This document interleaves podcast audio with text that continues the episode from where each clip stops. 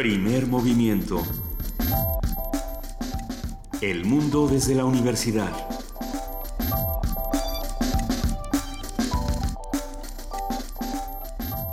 siete de la mañana con cuatro minutos, veintinueve de julio, Radio UNAM. Arrancamos así Primer Movimiento. Arrancamos así un, un viernes que anuncia una semana, un fin de semana y luego una semana complicados.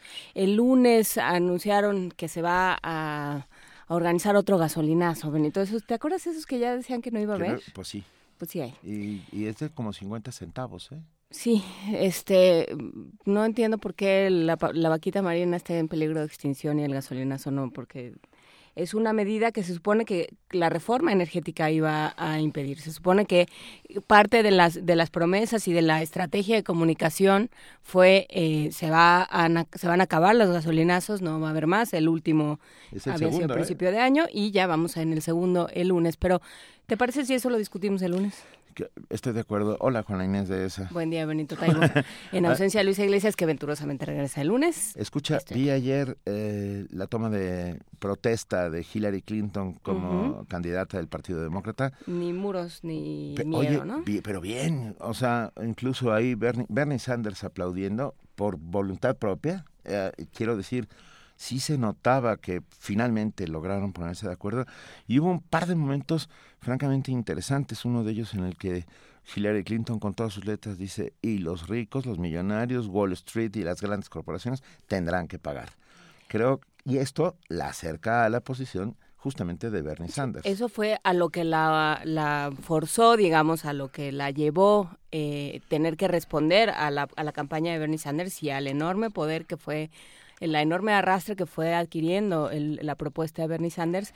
Falta ver qué va a pasar porque no se acaban de convencer los fanáticos de Bernie Sanders, no acaban de convencerse de, de votar por Hillary. Eh, hay, eh, yo he escuchado muchas manifestaciones de, aunque sea por Trump, para que aprenda. Para que el partido el partido demócrata aprenda que esas cosas no se pueden hacer. Me parece que se juegan mucho, pero bueno, ya eh, seguiremos... el proceso electoral estadounidense conforme avancen los meses. Por lo pronto, el día de hoy, Benito, ocio, respiremos todos.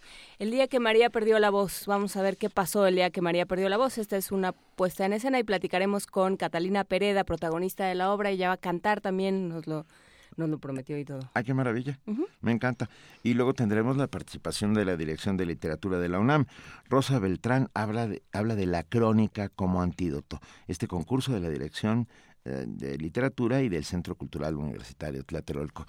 Creo que somos un país en el que la crónica desde el siglo dieciocho y hasta nuestros días ha, ha brillado enormemente y que vale la pena seguir insistiendo.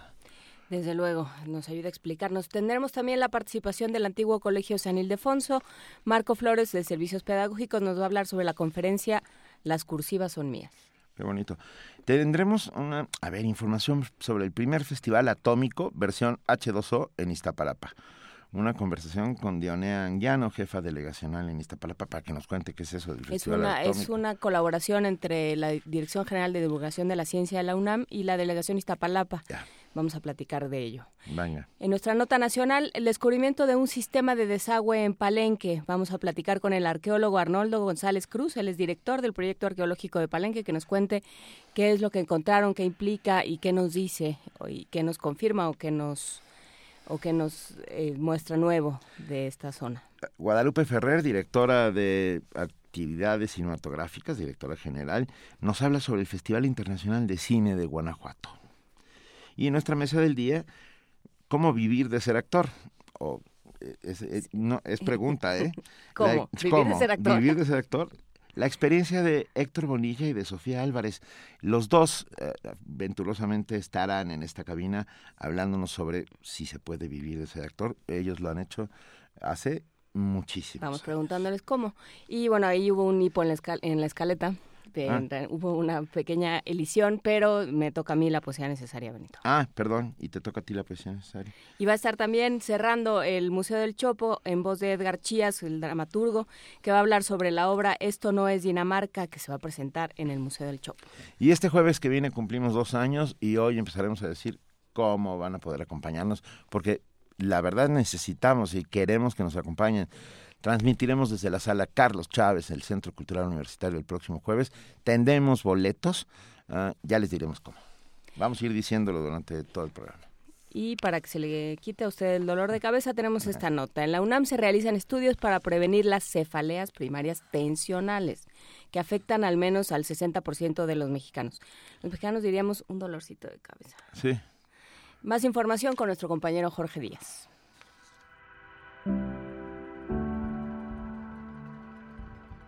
En México, entre el sesenta y el ochenta por ciento de la población padece de cefaleas primarias tensionales y el quince por ciento de migraña, que provoca mayores molestias y dolor intenso. El doctor Héctor Rafael Vázquez Jurado, investigador del Laboratorio de Psicología en la Salud de la UNAM, explica la diferencia de estos padecimientos. Específicamente nosotros estamos abordando cefalea tensional, episódica frecuente, cefalea tensional crónica y migraña. La cefalea tensional tiene algunas características que la pueden distinguir, por ejemplo, de la migraña. La tensional tiene un tipo de dolor presionante. Los pacientes describen este dolor como si les estuvieran apretando la cabeza, ¿no? En términos coloquiales, es como si alguien les estuviera apretando la cabeza, incluso en la nuca, ¿no? En la frente, en los hombros. Sí, es molesto. La migraña es un dolor de tipo pulsátil. Puede tener o no aura. Son esas, esas lucecitas o ese aviso que muchos pacientes sienten antes de, de experimentar el dolor. Este dolor sí es mucho más intenso, es incapacitante, sí hay sensibilidad de, de la luz, sí hay sensibilidad del sonido.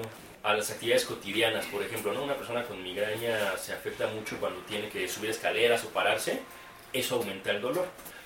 El laboratorio, que depende de la Facultad de Psicología de la UNAM, realiza estudios para prevenir ambos padecimientos, además de hacer diagnósticos neurológicos que previenen y, en muchos casos, controlan las cefaleas. Para Radio UNAM, Jorge Díaz González.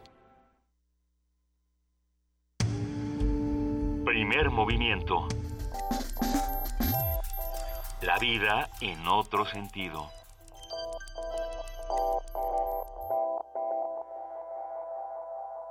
siete once, roñoso es una palabra que a mí me encanta. Y, y sí. Porque además significa más de una cosa. Me da roña. Eh, que, que tiene roña, por supuesto, pero también alguien roñoso es alguien avaro. Y es, también no alguien seas roñoso. Como quisquillosito, ¿no? Ah, o también quisquillosito. ¿Qué es roñosito? Bueno, todos los días aprendemos cosas nuevas, todos los días sabemos todos, en, entre todo todos, a eso. Entre todos, todo. Y hoy los niños siguen de vacaciones y pues ahí les va el corrido del roñoso. Eh, porque deben estar un poco roñosos, no se bañan mientras no van a la escuela, entonces... O les da el sol, como a mí, dis- y entonces... Disfruten no su roñita estos días que pueden. Costritas como de... Co- como, como de... de... Ay, es, qué horror. De inuit. De inuit. Costritas de mugre eh, de inuit. Los inuit son los esquimales que... No Manti- tienen una capa de, de, de roñita que les protege del frío. Pero ahí les va el corrido del roñoso con Cecilia Toussaint.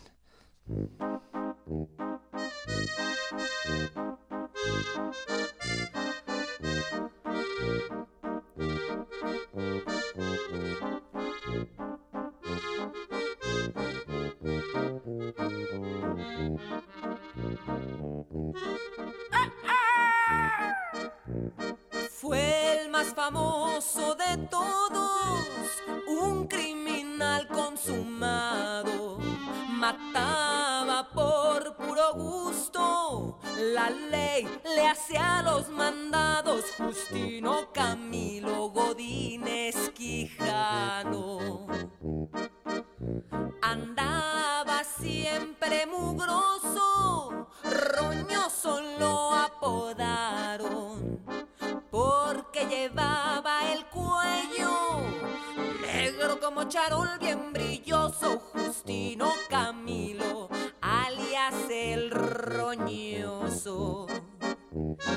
Pero cuando estaba solo, a las canicas jugaba, también lanzaba el yoyo, pero nunca lo cachaba, saltaba la cuerda con aire pomposo. En un municipio de Hidalgo, ligazos daba jugo. Agustino, la ley lo andaba buscando. Eran diez niños llorando, quitó las canicas y el trompo a Fernando. Los chamaquitos lloraron, unos tomaron las armas, fueron al rancho del Pozo a liquidar al roñoso, ladraron los perros cuando dispararon. Muerto quedó el malcriado, con la mirada hacia el cielo, jugando a la comidita. Le atravesaron el cuero, al juego de té también polvo lo hicieron. Vuela, vuela, papalote, que el viento sigue soplando. No lo agarraron al trote, lo asesinaron jugando, ni pena le dio. Y hasta estamos dudando.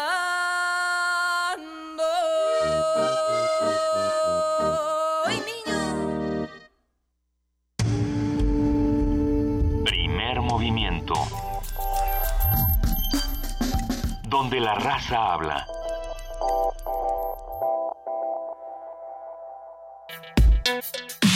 Viernes de ocio. Sean las siete y quince y es viernes de ocio y estamos muy contentos porque tenemos invitada en la cabina. Con una partitura original de la compositora mexicana Marcela Rodríguez y protagonizada por la mezzosoprano Catalina Pereda, la ópera infantil El día que María perdió la voz pretende transmitir a los niños la importancia de saber escuchar. Es una puesta en escena donde criaturas extrañas ayudarán a María a encontrar su voz. La primera doctora en canto por la UNAM, Catalina Pereda, que está aquí sentada con nosotros, interpreta a María. No, nunca, di- nunca dirías que es la primera doctora en canto por la UNAM, ¿verdad? Suena padrísimo. Suena padrísimo, pero tanta suena sobre todo como muy protocolario, entonces, pero... pero porque además es muy joven. Es muy joven y así convive con nosotros y platicamos de chochos de árnica ahorita en, fuera de la cabina, de la cabina y todo. Eh, interpreta a María, una niña que disfruta hablar y lo hace sin medida, hasta que una caja de cereal provoca que pierda la voz.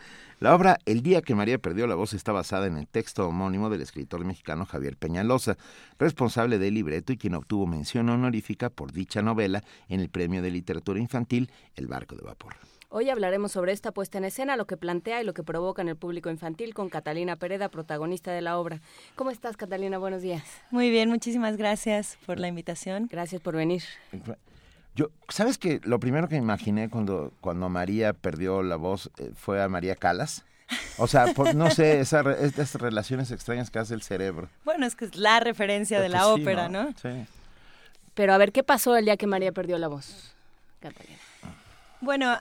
Eh, yo, yo leí el libro eh, de Javier Peñalosa y me pareció, estaba justamente buscando un libreto para una nueva ópera, ya habíamos hecho con la compañía eh, una ópera infantil eh, hace un par de años uh-huh. y fue una gran experiencia para nosotros eh, acercarnos a este público que está bastante desatendido en el género. Sí. Uh-huh, completamente. Eh, y sobre todo en la creación de obras nuevas, ¿no? De pronto hay algunas propuestas de óperas infantiles que están eh, hechas tradicionalmente para adultos y son adaptaciones para niños y a nosotros se nos antojaba realmente hacer algo expresamente para este público. Y al leer el cuento de Javier Peñalosa dije, claro, es fascinante que en una ópera la protagonista pierda la voz. ¿Cómo podríamos resolver esto? Ya, ya de entrada se nos planteaba un acertijo. Uh-huh. Y bueno, lo que sucede un poco es esta niña, se trata de esta niña parlanchina que habla todo el día, habla por los codos, con las piedras, los padres ya no saben qué hacer con ella. Y de pronto un día, mágicamente, se le cae un cereal en la cabeza y pierde la voz, ¿no? Es esta cosa fantástica, uh-huh. evidentemente. Y esto los embarca a la familia en una travesía muy singular, donde pasan por médicos, psiquiatras, brujos, para recuperar la voz de María. Hasta padrísimo. Y, y bueno, a ver, eh, me, me comentaban, quien, quien ya fue a ver la obra, que fueron mis sobrinos, me platicaban toda la, la propuesta escénica, o sea, no nada más todo el, el trabajo que hicieron con el libreto, que eso, si quieres, ahorita lo platicamos, sino toda la propuesta escénica, ¿no? Esta cosa de, de construir y de construir el escenario constantemente, estos personajes que entran y salen a, en patines, a, a, a cambiar las cosas que suceden. ¿Cómo fue la, la ya el, el trabajar en escena con esta obra? Fue muy interesante. Bueno, la propuesta escénica es de Jesusa Rodríguez. Uh-huh. Y el planteamiento eh, siempre fue, vamos a hacer una puesta en escena mínima donde sea la imaginación eh, la que juegue un papel preponderante. Uh-huh. Y entonces está construida sobre ocho módulos blancos, son como rectángulos, eh, como al estilo del Lego, ¿no? De estas uh-huh. piezas que... con las que puedes construir cualquier cosa, y sobre eso se construyen las camas, el comedor, la sala, toda la casa, una puerta extraña.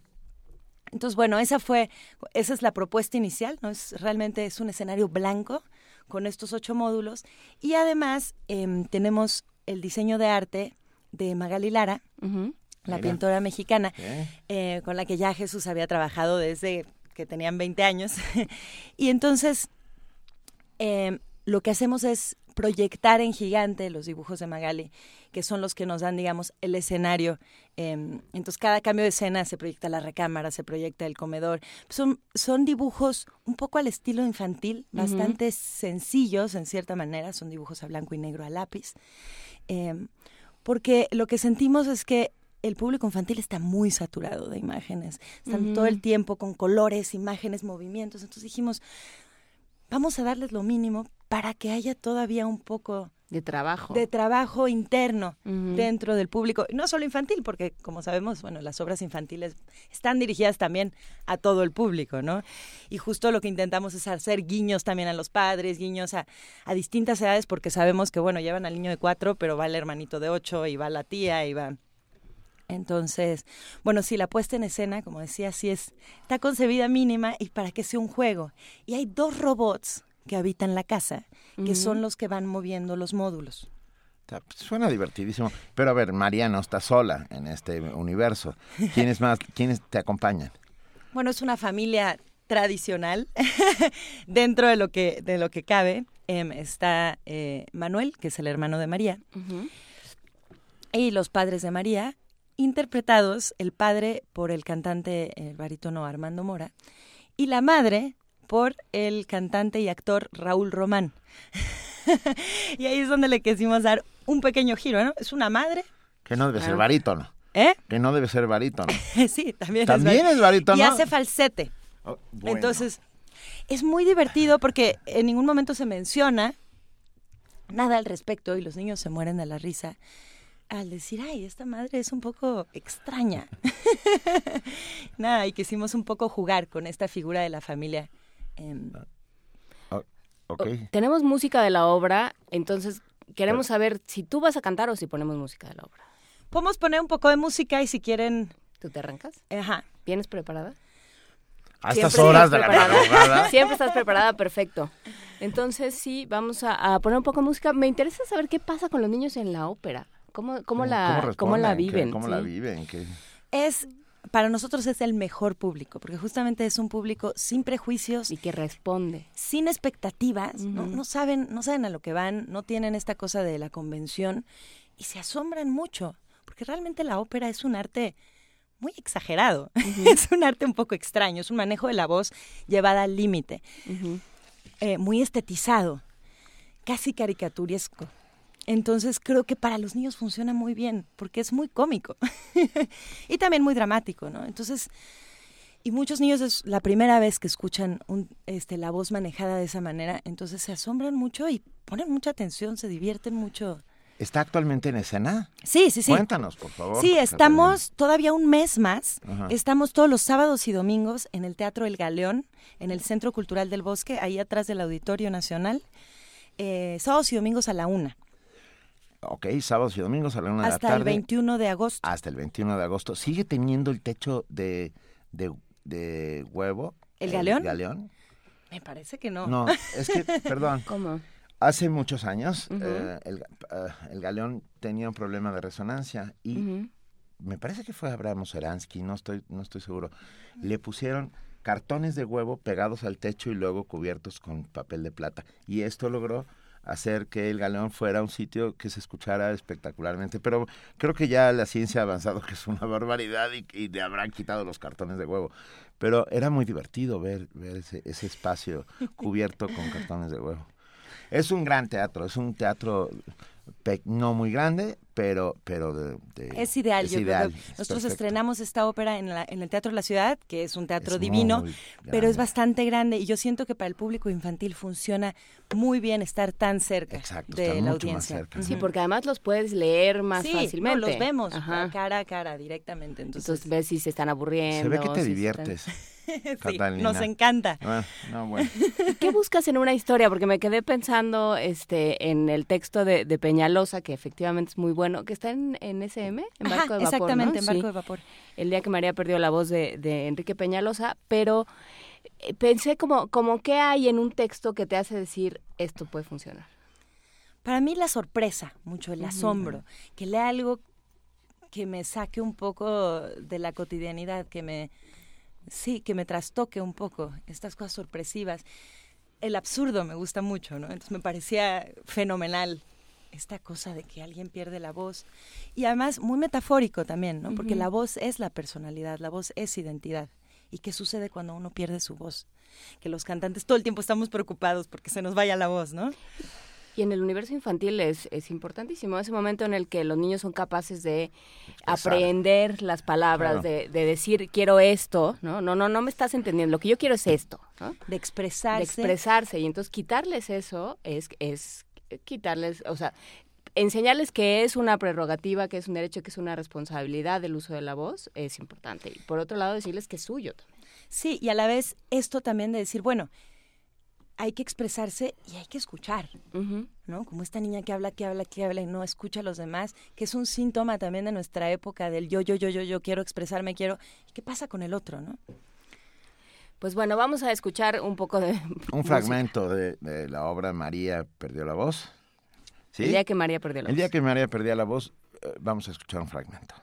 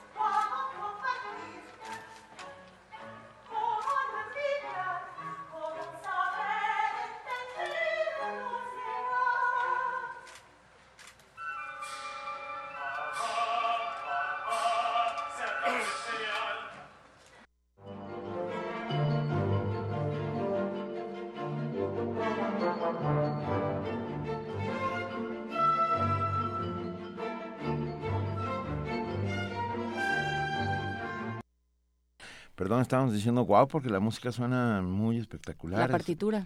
Es de Marcela Rodríguez. Sí, la compositora es Marcela Rodríguez, eh, que es mi madre, ah. hermana de Jesusa Rodríguez, somos un pequeño circo familiar. Está muy bien. Y... Estás, estamos acostumbrados. Sí, es, es su primera ópera infantil, esta uh-huh. compositora tiene ya cinco óperas. Qué maravilla. Y justamente, bueno, yo le comisioné esta ópera eh, para que la escribiera para nuestra compañía. Y estamos muy contentos. Tenemos cinco músicos en escena, uh-huh. que es una flauta, clarinete, cello, violín y percusión, y eh, la dirección musical de Rodrigo Cadet, que es un director fantástico que trabaja mucho con niños. Y por supuesto tenemos también la presencia de el coro de los niños del Centro Histórico, uh-huh. que están eh, con nosotros y que hacen las veces de un coro griego. Y que, que wow. van llevando la historia, como el coro griego. Ajá. ¿No? Ah, pues muy bien. Pues eh, nos cuentas, de, bueno, nos cantas más bien cuando María despierta. Yo es día, Ya salió el sol. Buenos días, sol. Buenos días, cama. Buenos días, cajón. Buenos días, silla. Buenos días, tú. Buenos días, yo. Buenos días, perro. Buenos días, señor. Buenos días, pelo. Buenos días, calzón. Buenos días, vestido. Buenos días, camión. Buenos días, mi muela. Buenos días, ratón. Wow, qué bonito. Y así, pues yo, María... también, yo también le doy los buenos días a mis calzones todos los días. Haz muy bien, Benito. Y este, y entonces María habla sin parar. Habla sin parar de todo lo que se le ocurre. Y... Oye, Catalina, Catalina Pereda, a ver, primer doctora en música por la UNAM. ¿Cómo, cómo fue eso? Sí, perdón. Es un poco, es un poco extraño, la verdad, hacer un doctorado en música. Yo en realidad, yo estudié filosofía en la UNAM, luego me fui a hacer un posgrado eh, fuera y siempre, siempre estudié música a la par, eh, por fuera, digamos. No te preocupes. Este, no. Y siempre robots, me quedé ¿no? con muchas ganas, siempre me quedé con muchas ganas de, de hacer estudios, digamos, formales en música. Y así fue como entré al doctorado.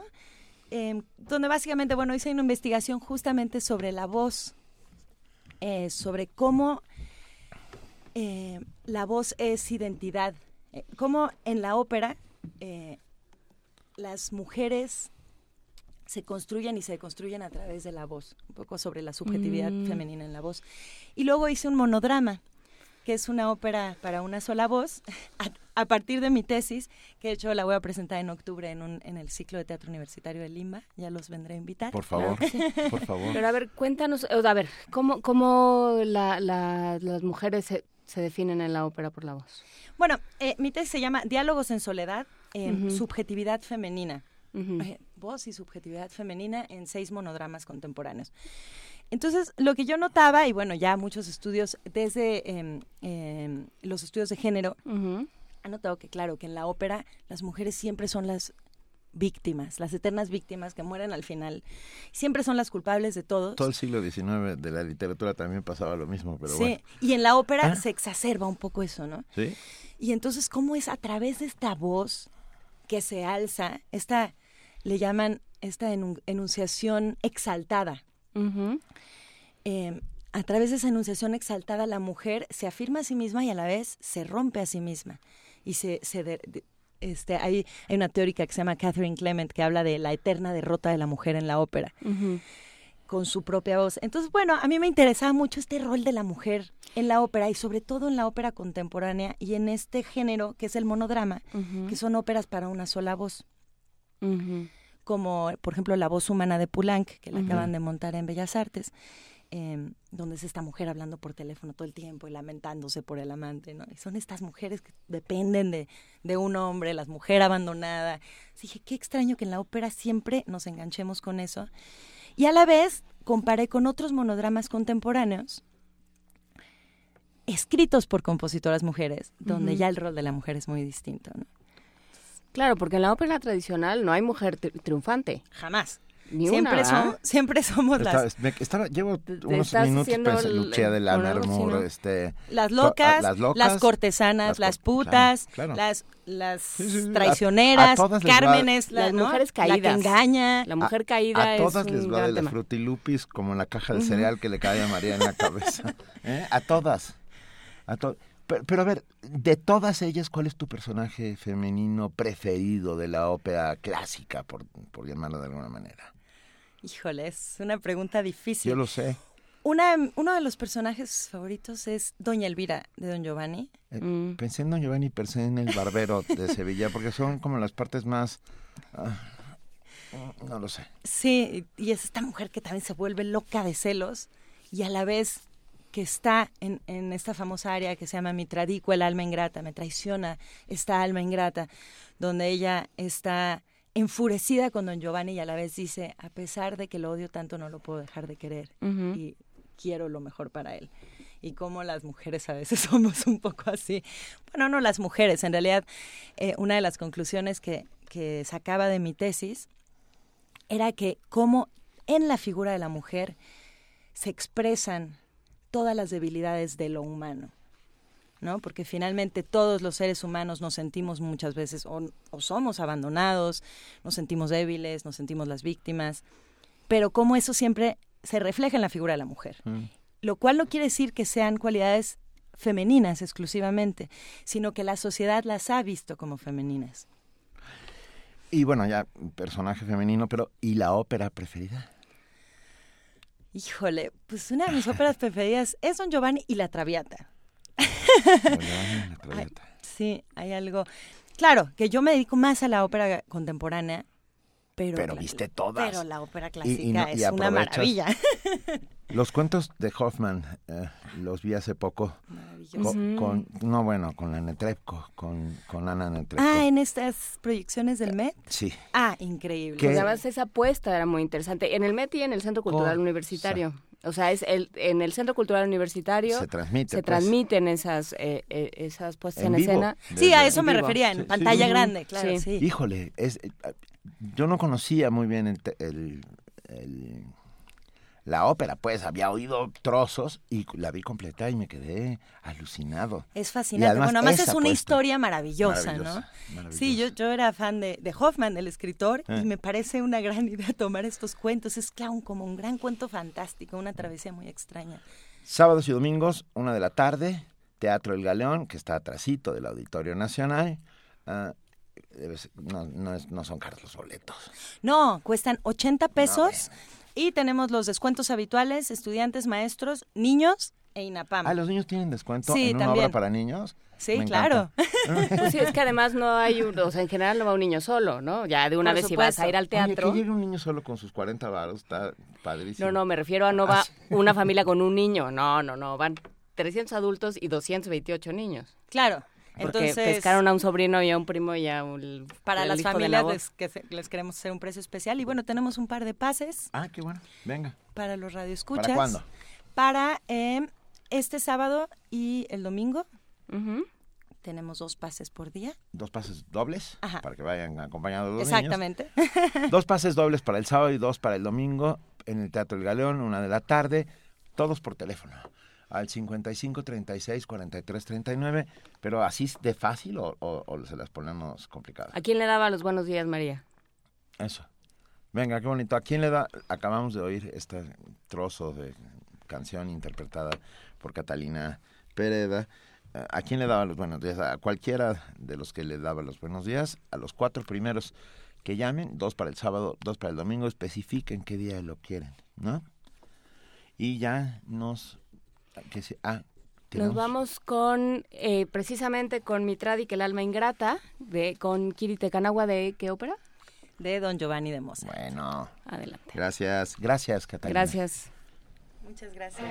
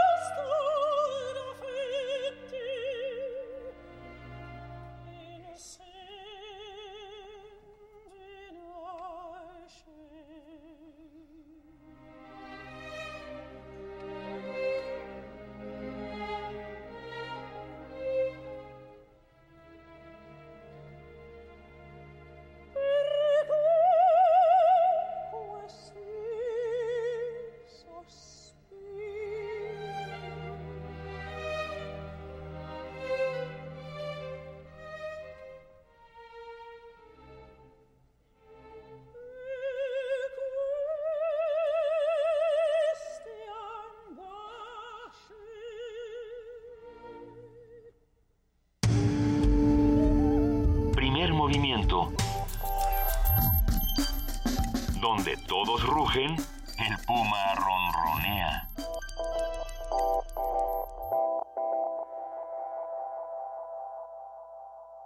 Tenemos más boletos, hoy estamos... Oye, Benito, quiero Oye. ir al estadio.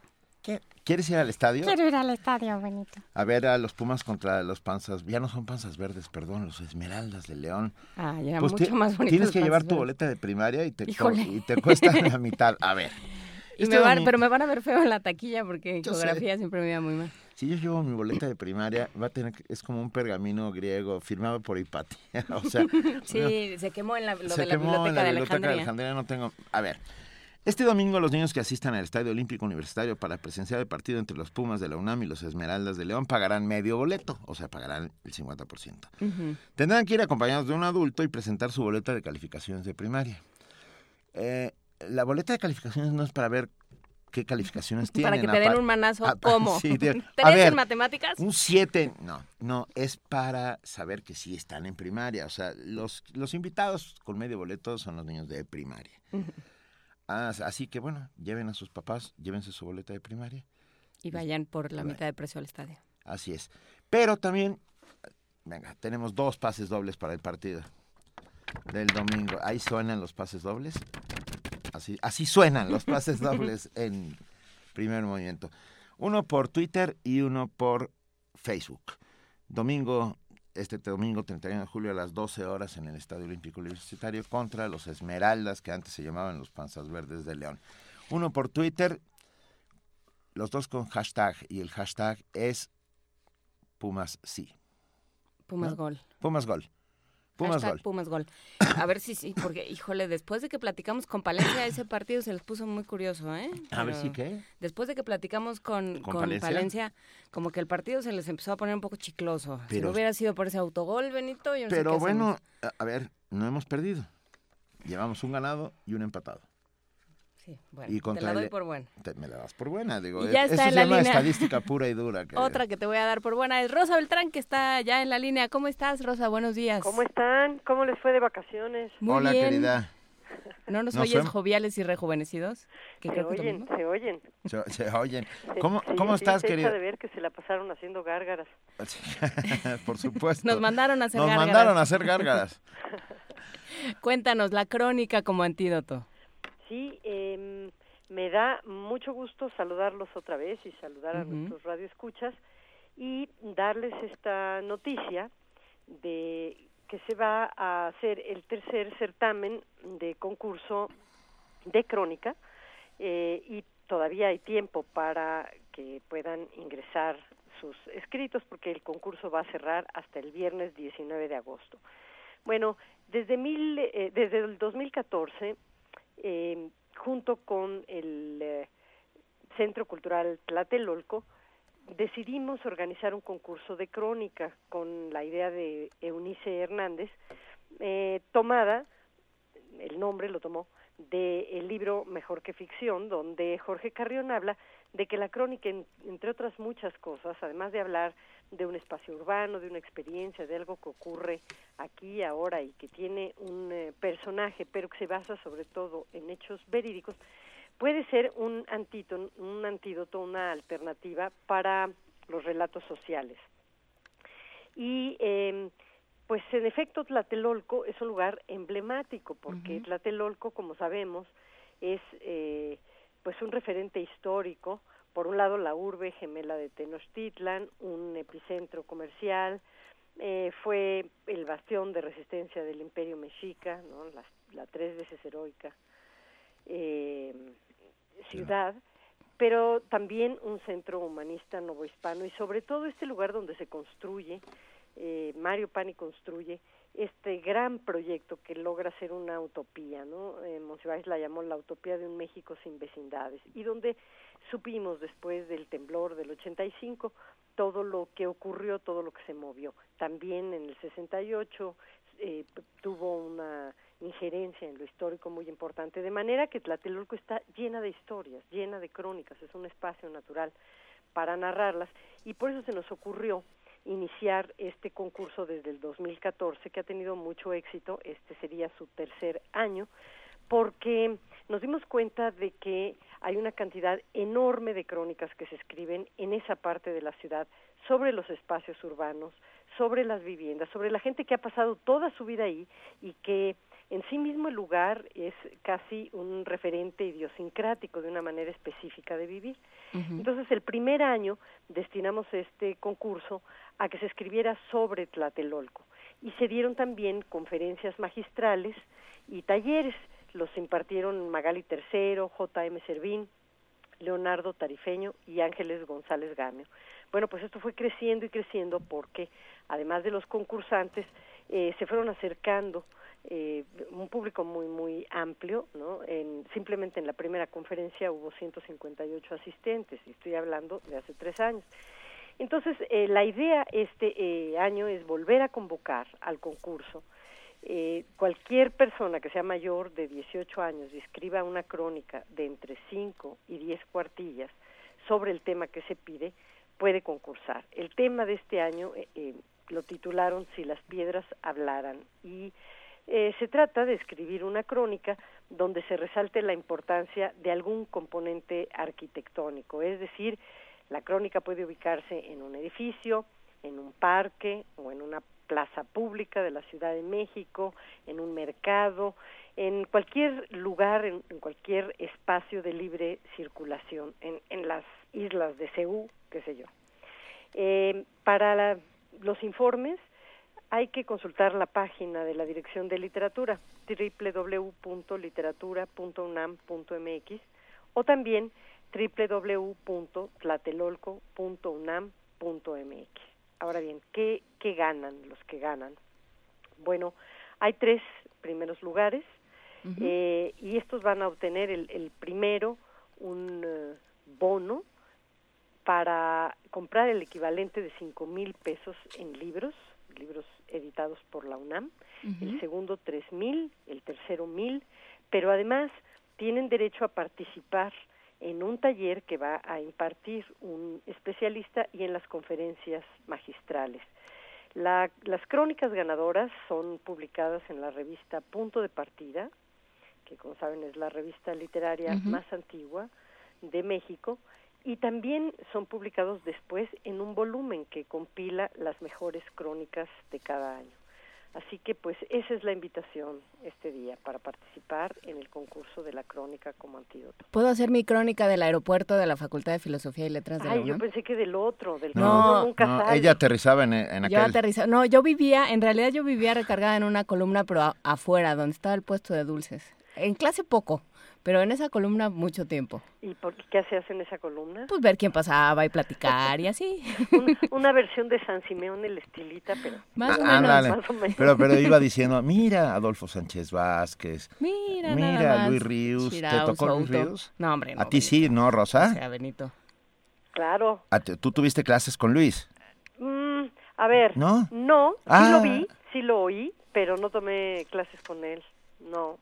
Este, lo veía porque además era alguien digno de verse. Era guapísimo, pero además era un tipo que hablaba y, y todo el mundo permanecía en silencio porque tenía esta voz eh, aterciopelada que acariciaba, ¿no? A ver cuando si encontramos alguna grabación dijo, de Luis. Debe haber algo de Luis por ahí. Sí. Va, yo creo va, que sí, ¿eh? Se... Yo creo que sí hay grabaciones. Fíjense que en, en Voz Viva no hay, pero en... extrañamente. ¿No? ¿No? Pero en Descarga... No. Y cuando yo entré a la facultad ya no daba clase, por eso lo escuché alguna vez, pero, pero ya no me tocó como sí. maestro.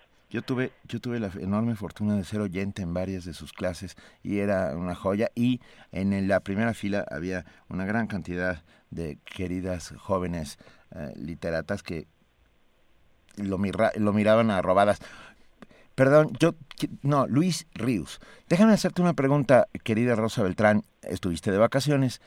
D- dime qué libro fue el que te llevaste o uno de los libros que te llevaste que bueno, te... Que yo, te haya gustado. Yo les conté en el último programa, sí, en por eso. Juntos, eh, qué libro me llevaría y me lo llevé, el de Svetlana. Pero qué libro descubrí allá en la librería La Central.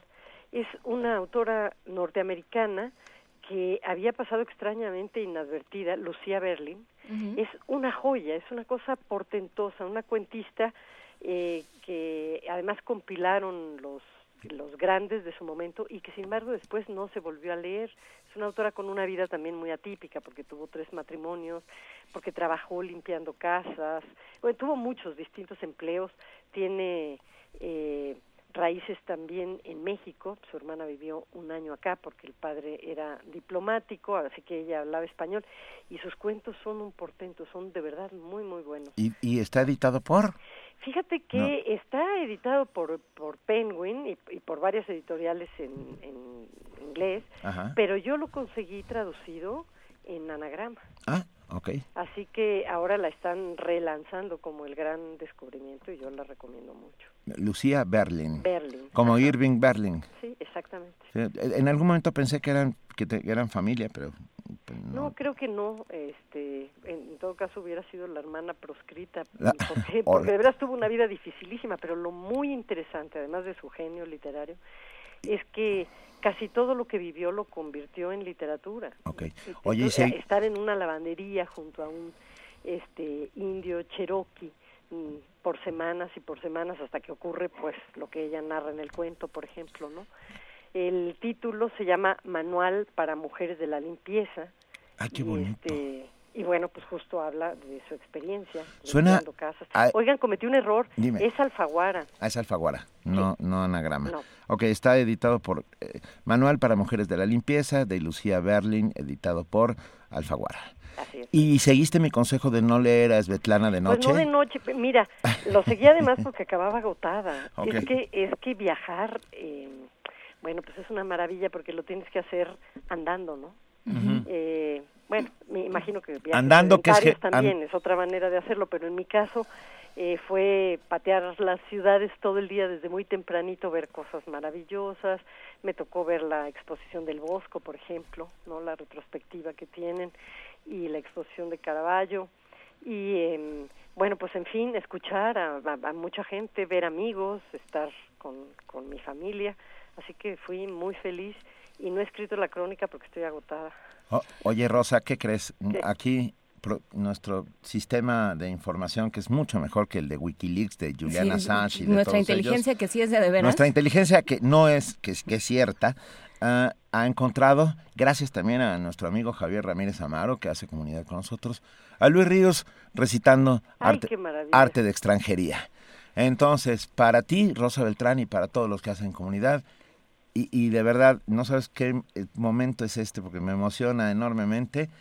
Arte de extranjería con Luis Ríos. Un abrazo. Un abrazo para ustedes. Feliz fin de semana. Gracias. Arte de extranjería. Llegó aquí después o antes, a destiempo.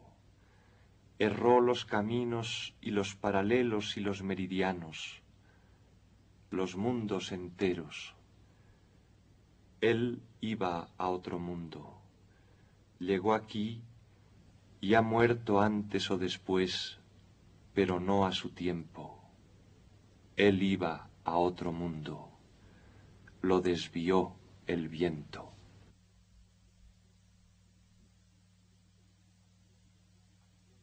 ¿A quién le hablaba? ¿A quién? Ese hombre solo en medio de la tarde. Los coches y los hombres por las calles no se detenían.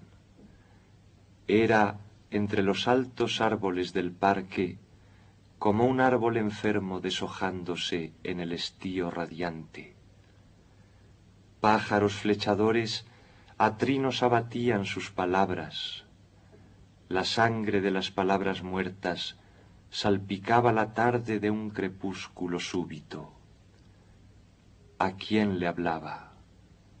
Nadie reconocía su voz, ni los hombres, ni los pájaros, ni los árboles.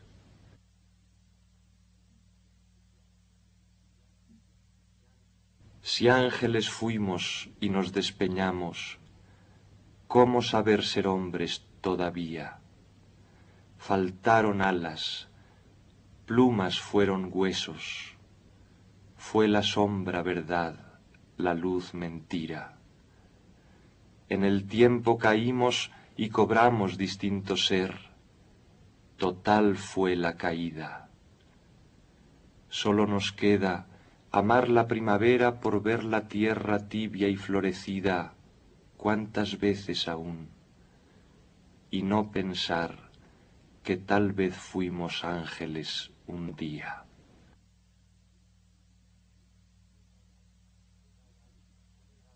Soledad alta como un pino.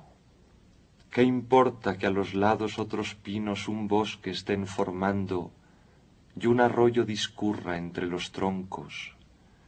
Soledad alta, hombres, hombres bajo la tierra, en minas, casco y lámpara sudando noche y noche.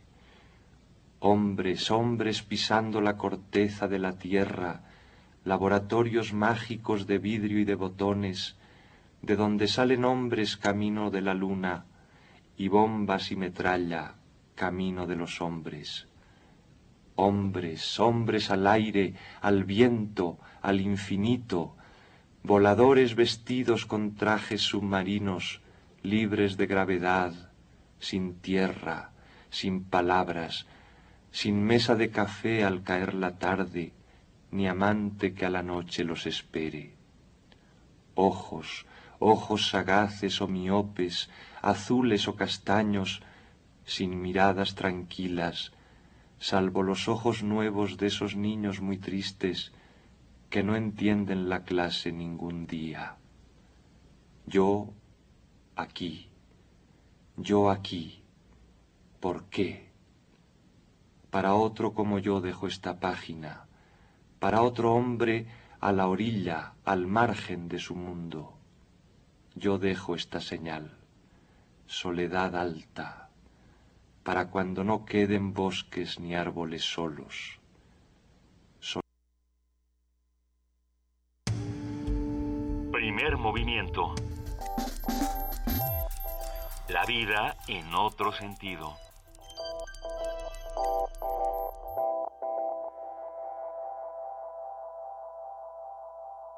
siete de la mañana, cincuenta y seis minutos. El maestro. Se hizo presente en esta cabina Luis Ríos, grandísimo poeta. Y se hizo presente también Carlos Carranza, que dice que quiero oír mi crónica del aeropuerto. Él estaba siempre conmigo en el aeropuerto, o en sea, la columna. Pues deberían escribirla a cuatro manos. Éramos de aquellos que, como, eh, como dijo, acaba de decir Luis Ríos en esta cabina, que no entienden la clase ningún día. De esos éramos nosotros. Por cierto, este domingo los niños que asistan al Estadio Olímpico Universitario para presenciar el partido entre los Pumas de la UNAM y los Esmeraldas de León pagarán medio boleto. Tendrán que ir acompañados de un adulto y presentar su boleta de calificaciones de primaria. Si usted, si, si usted es un niño que va a la primaria, lleve su boleta y le dan, le, le descuentan la mitad del boleto del estadio. A ver, Carlos Espejel nos, nos llamó para decir que si podemos felicitar a Ayalet Espejel López, orgullosamente Puma, que ingresó a la preparatoria número dos. Ayalet, te mandamos un abrazo, un muy fuerte y Puma abrazo. Y tenemos otra, ¿no? Y de pasada a Cristian Rodríguez, que entró a la vocacional, al bachillerato del Poli. Mucha, mucha suerte a estos dos. Venga, tenemos una nota con la que no, nos vamos a la pausa. Una nota sobre murciélagos. Esta bonita palabra que contiene todas las vocales. Ándale. ¿Eh? ¿Ves? Murciélago. A pesar de que se han asociado con la sangre y la muerte, los murciélagos podrían ser nuestros aliados. No, lo son, sin lugar a dudas. Además, son elementales para el equilibrio de los, equis- de los ecosistemas. Dulce García nos tiene más detalles. Cuando a la mayoría de las personas se les dice que piensen en un mamífero que vuela, responden esto. Un puerco con alas. Dumbo. Jaguar con alas. Ardilla voladora. Una vaca voladora. Resulta difícil imaginar un mamífero que vuele, pero no tenemos que imaginarlo. Sí existe. El murciélago. Este animal, llamado camazotz en maya, generalmente está asociado con la muerte y el engaño, y era conocido con el apelativo de murciélago de la muerte. Además, existe un plato policromado con murciélagos como personajes del inframundo, que fue encontrado en Balacmú, Campeche. Sin embargo, estos animales podrían ser nuestros aliados. Así lo considera Osiris Gaona Pineda, investigadora del Instituto de Ecología de la UNAM. Los murciélagos, que para toda la gente podrían ser maléficos, comen insectos y en realidad lo que están haciendo es una regulación de estos insectos que son plagas al maíz, por ejemplo, al trigo, etcétera. Ahora mismo que está la chikungunya y muchas enfermedades como la malaria son nuestros aliados porque se están alimentando de los insectos y de mosquitos, muchos mosquitos. pertenecen a la familia de los filostómidos. Hay registradas más de mil cien especies en el mundo, alrededor de ciento veinte viven en México y se encuentran en los más variados ambientes, lo mismo en los grandes conglomerados como en las selvas tupidas. En México existen alrededor de ciento veinte especies, existe una gran biodiversidad de, de murciélagos. Los murciélagos van desde tres gramos hasta los que pesan un kilogramo. Los hay del tamaño de un dedo pulgar y los tenemos en México, incluso los que abiertos de alas miden un metro. El Vampirum spectrum que tenemos en Chiapas, en Campeche, y ese es un murciélago carnívoro, el Vampirum spectrum. Todos ayudan en los procesos de regeneración y sucesión de las especies vegetales, como las existentes en las selvas húmedas tropicales, por lo que sin ellos sería imposible que se restablecieran. Uno de los mitos más difundidos es que son ciegos, pero se ha comprobado que poseen el sentido de la vista, aunado a un sistema de ecolocalización que los ayuda a ser mucho más hábiles en la noche. Al igual que los mamíferos, su periodo de gestación es de tres a nueve meses, excepto el colorado, que puede tener partos gemelares. Para Radio UNAM, Dulce García. Primer movimiento. Información azul y oro.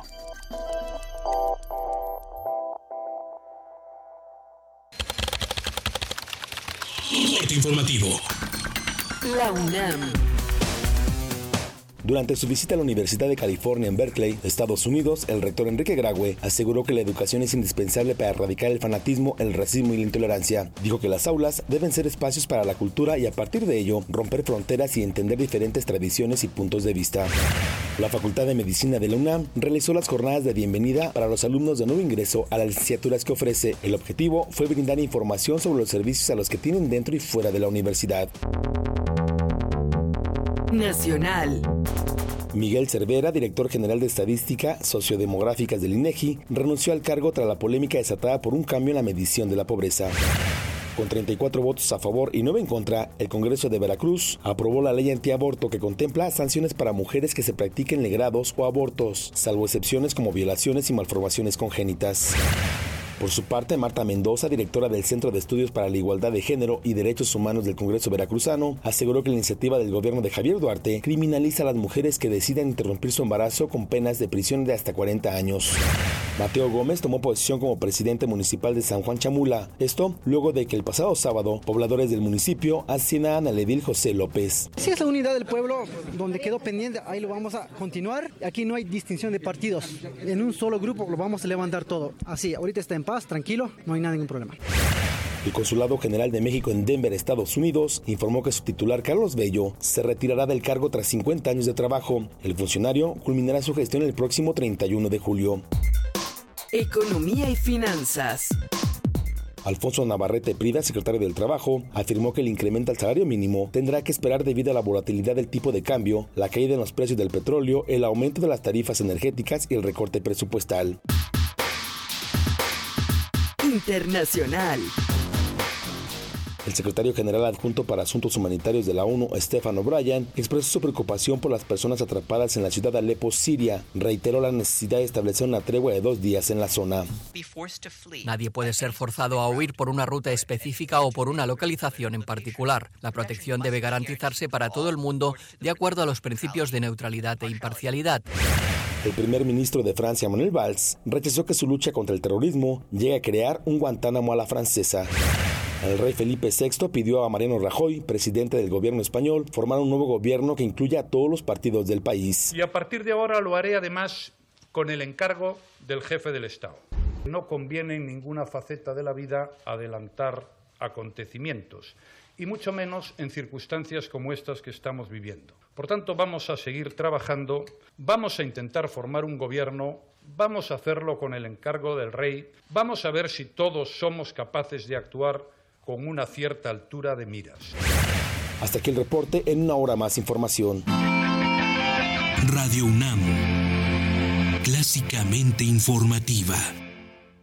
Ya llegué, ma. Hijo, ¿cómo te fue en el MUAC? Bien, siempre te deja algo. Oye, y... ¡Ah! ¿Qué pasó, ma? ¿Qué pasó? Es que tienes... tienes el ojo cuadrado. Ay, ma, nada te parece. Nadie sale como entró. Museo Universitario Arte Contemporáneo, MUAC. te dejará con el ojo cuadrado. UNAM. Mi gente, estamos en el programa Activa tu Paisano y tenemos una llamada muy especial. Hola, ¿cómo te llamas? Lupita. ¡Eso, mi raza! Y en la otra línea, ¿a quién tenemos? ¡Hey, Lupita! ¡Ándale, pues! ¿Qué quiere decirle? ¿Te acuerdas que me dijiste que ya te llegó tu I N E? Pues ya la activaste. Tienes que hacerlo para poder votar. Hazlo por internet, nada más con el folio y tu fecha de nacimiento. Es bien fácil. Si tienes familiares y amistades en el extranjero, recuérdales activarla en I N E punto M X. Su participación también cuenta en México. El Sol Naciente proyectó a uno de los directores más influyentes del siglo pasado. Cineclub Radio Cinema te invita al ciclo Akira Kurosawa. Rashomon de mil novecientos cincuenta. Trono de Sangre de mil novecientos cincuenta y siete. Los Siete Samuráis de mil novecientos cincuenta y cuatro. Y Dreams de mil novecientos noventa. Todos los jueves de agosto, dieciocho horas, en la sala Julián Carrillo de Radio UNAM. La entrada es libre. Movimiento. Donde todos rugen, el puma ronronea.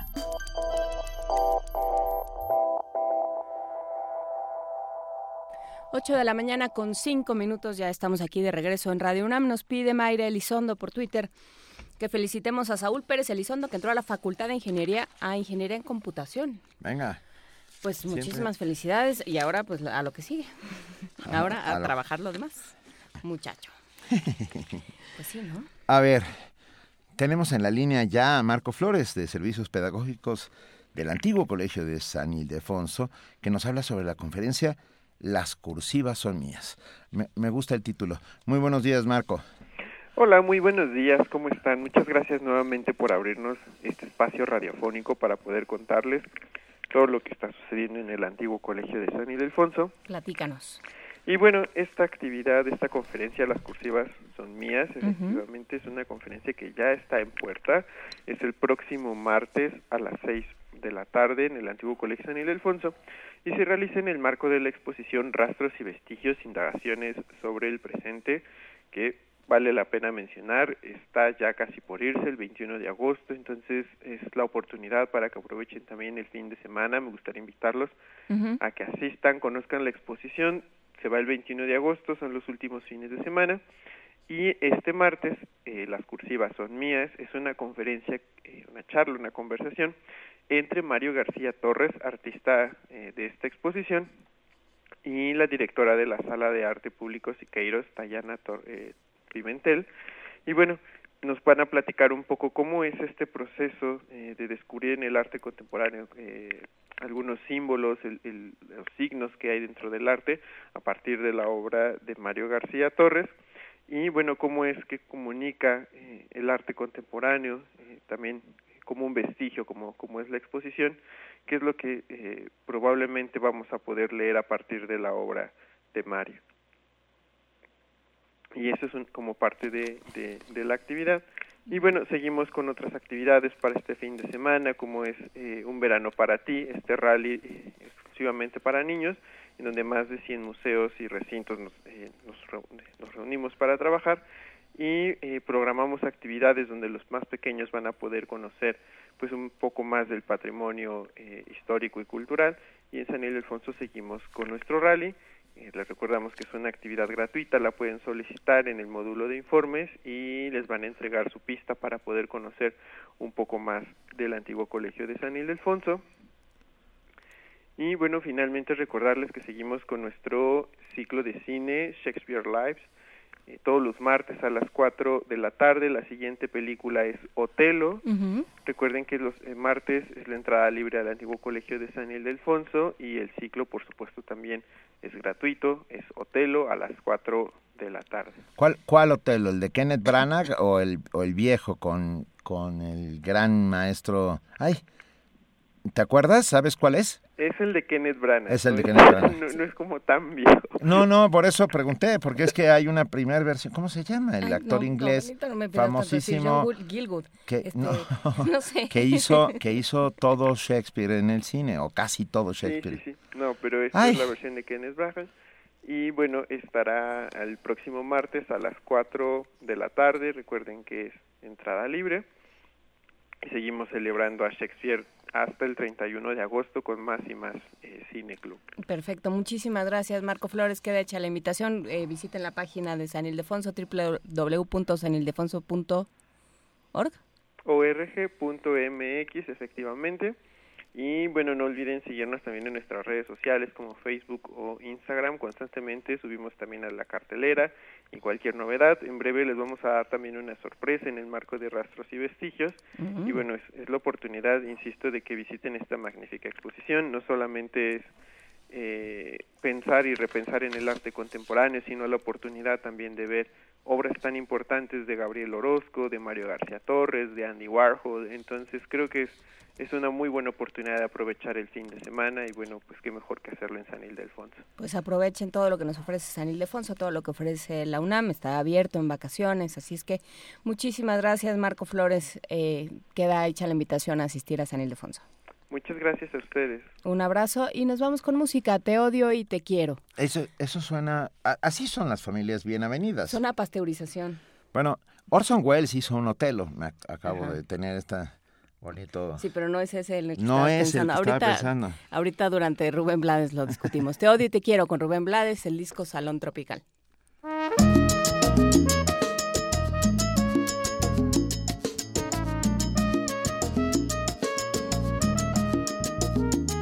Muerdo los labios para no llamarte, me queman tus besos, me sigue tu voz, pensando que hay otro que pueda besarte, se llena mi pecho de rabia y rencor, prendida en la fiebre brutal de mi sangre, te llevo muy dentro, muy dentro de mí. Te niego, te busco, te odio y te quiero. Y hoy siento en el pecho un infierno por ti. Te odio y te quiero, porque en ti celebro mis horas amargas, mis horas de miel. Te odio y te quiero, pues fuiste el milagro, la espina que duele y el beso de amor. Por eso te odio y por eso mismo te quiero, con todas las fuerzas de mi corazón.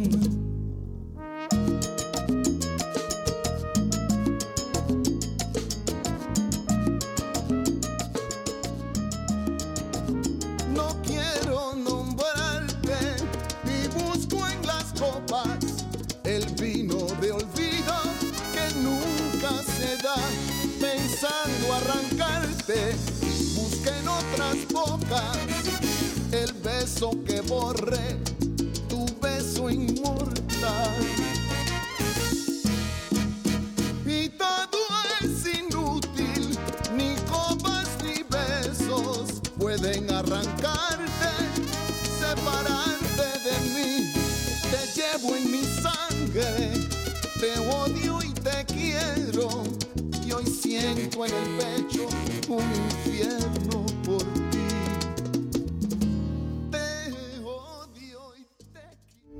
Primer movimiento. Donde todos rugen, el puma ronronea.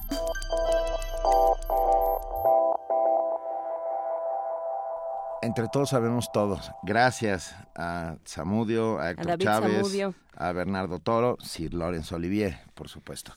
Pero tenemos en la línea, y lo agradecemos inmensamente, a la delegada en Iztapalapa, jefa delegacional en Iztapalapa, Dionea Anguiano, que nos va a contar sobre el primer festival atómico versión hache dos o. Buenos Hol- días, hola, delegada. Eh, tecnologías limpias es de las cosas de las que se ocupa este, este programa que se hace en coordinación con la UNAM, ¿es verdad? Sí, así es. Buenos días. Hola. A ti y a tu auditorio, Juan Inés y Benito. Hola. Sí, así es. Eh, bueno, pues es el primer festival que realizaremos en la delegación de Iztapalapa, con la uh-huh. colaboración de académicos como la UNAM, ¿no? Es importante decirlo porque salimos de ahí, el Instituto Politécnico también, la Universidad Autónoma Metropolitana, la, eh, la Universidad de Chapingo, uh-huh. eh, todas ellas. Y además eh, participarán en este evento asociaciones civiles y cooperativas promotoras de la cultura en Iztapalapa, así como jóvenes que están beneficiados con el programa de Prepa Sí. Uh-huh. Eh, el festival contará con veintidós stands y dos, eh, dos planetarios móviles, donde se realizarán talleres, conferencias, obras de teatro y demostraciones científicas sobre el cuidado del agua, fundamentalmente, que es uno de los temas principales para nosotros como Delegación Iztapalapa. Eh, eh, será el primer festival en la Ciudad de México que aborde de manera conjunta la ciencia y la cultura sobre el manejo sustentable de, del agua. Eh, también tendremos, es el primer eh, gobierno que eh, entendemos que impulsa la difusión de la ciencia a través del programa, como lo hemos mencionado, como lo hemos llamado, con el poder de la ciencia, con actividades como estos talleres, en espacios públicos y también este con visitas guiadas a, a museos tecnológicos, ¿no? Entonces, es para nosotros muy importante este tema, además, eh, con la extensión de la cultura, de en el caso de la UNAM, para nosotros es importante llevarlo a toda la comunidad, ya que somos la delegación más grande de la Ciudad de México, con dos millones de habitantes. Uh-huh. Eh, es importante y además tenemos la mayor población de jóvenes y niños en toda esta ciudad, ¿no? Eh, será un tema importante para nosotros. ¿Dónde y cuándo, delegada? Sí, eh, estaremos en la explanada de la Delegación Iztapalapa, eh, ahí en las puertas de la, de la delegación. Iniciamos el día de hoy y estaremos hasta el día domingo. Uh-huh. De hoy al domingo, todos los eventos son gratuitos, por supuesto. Sí, así es, estaremos ahí involucrando también y participando en asuntos de, de la propia comunidad, ¿no? Eh, quiero decirles que es importante la participación de nuevas generaciones a través de la ciencia y la cultura para recuperar la tradición multicultural que caracteriza también a la Delegación Iztapalapa. Eh, a partir, esto lo hemos elaborado con la creación del Consejo Delegacional de Fomento y Desarrollo Cultural en Iztapalapa, que se instaló desde el diecinueve de junio de este año, donde se anunció precisamente la creación de la Dirección General de, de Cultura, de, de la Dirección General de Cultura Delegacional.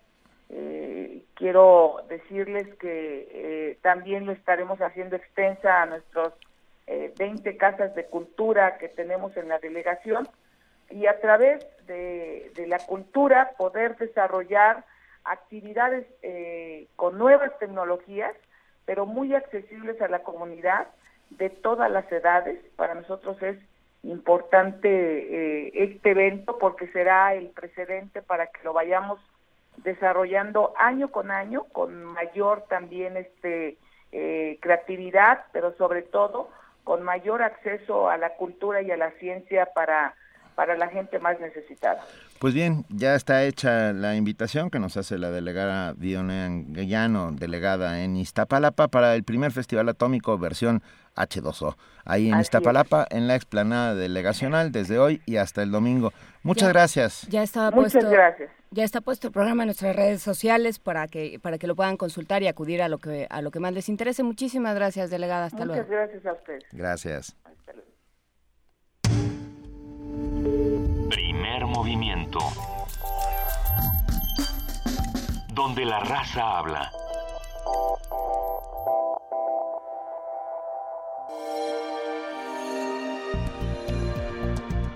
Descarga Cultura. Descarga Cultura. Punto UNAM.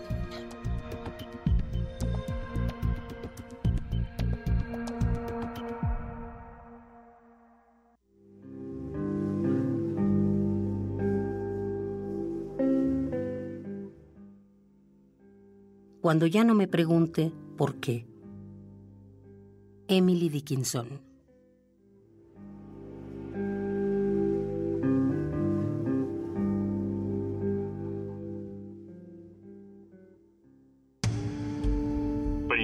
movimiento. La vida en otro sentido.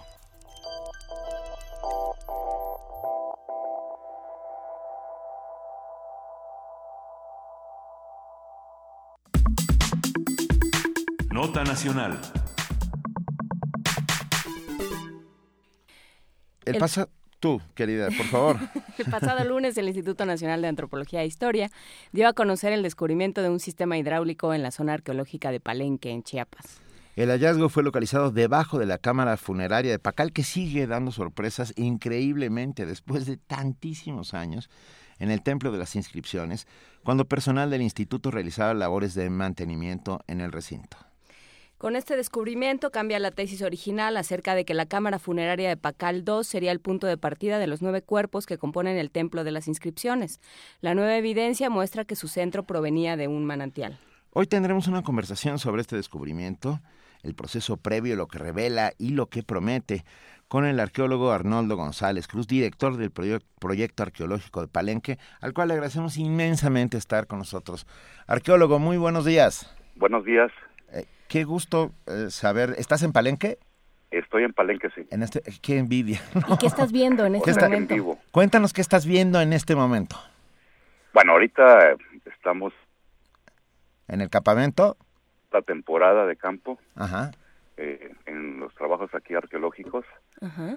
Y este y lo que estoy viendo en este momento es, es un, un amanecer maravilloso. Ay. En el sitio. Bueno. A ver, ¿qué es? Como siempre, de repente des- pare- a- pasan estas cosas, ¿no? Que por una pequeña casualidad suceden grandes descubrimientos. ¿Así fue este de este sistema hidráulico debajo del Templo de las Inscripciones? Sí, mira, el, el objetivo eh, concreto de... Estamos llevando a cabo trabajos ahí de mantenimiento en, la, en, el, el, en el basamento del Templo de las Inscripciones. Y lo que estábamos haciendo era buscar el desplante de la escalinata para a partir de ahí pues este eh, restituir la argamasa que estaba ya en, en descomposición. Y durante ese proceso, pues, nos topamos con una serie de piedras ahí que nos llamó mucho la atención. Uh-huh. Y este y a partir de ahí empezamos ya a, a levantar. Eh, y una capa, después encontramos otra capa. Eh, la, la piedra perfectamente bien acomodada. Uh-huh. Y este y otra capa. Y en la, ya eh, retirar la cuarta capa de piedras, que por cierto eran bastante grandes. Eh, ya localizamos un canal. Uh-huh. Y este y que fue una sorpresa porque en el momento de levantar esa última esa última capa pues todavía seguía circulando agua. Había llovido dos días antes y, y fue una sorpresa maravillosa haberse encontrado eso. ¿Y cómo se hace esto para no dañar el, el sitio? Porque bueno, se está se está trabajando sobre sobre piedra que, que es patrimonio. Entonces, ¿cómo se hace todo esto para no dañar? No, este es el desplante. O sea, estamos uh-huh. hablando eh, de la plaza uh-huh. eh, donde está ubicado el Templo de las Inscripciones. Uh-huh. O sea, hicimos una excavación para ver, buscar este desplante, o sea, el ver dónde arranca la escalinata y las alfardas. Uh-huh. Este... En, los, en, en el caso de las alfardas, que son, son las que limitan la, la escalinata, vimos que era de roca natural, roca madre, de la cual estaba desplantado el edificio. Y como nos fuimos ya moviendo hacia el centro, exactamente al centro de la de la estructura, ahí es donde contra, encontramos esta esta alineación y esta, esta estas capas de piedra.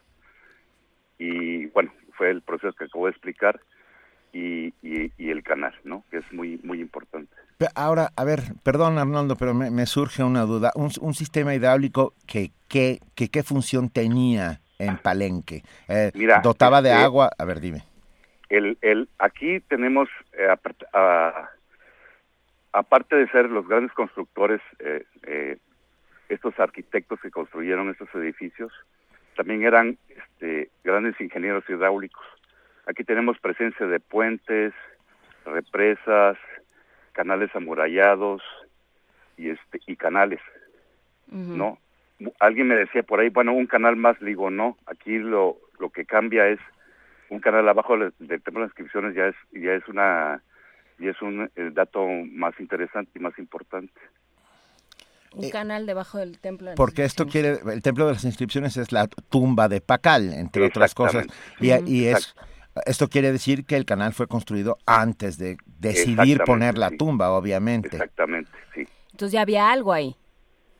Este, yo creo que es el arranque de todo esto. De antes se tenía, bueno, la idea, don Alberto Ruz decía que se construye el, el, el, la cámara funeraria y a partir de ahí los nueve cuerpos y el templo que la que la, eh, que la remata en la parte superior.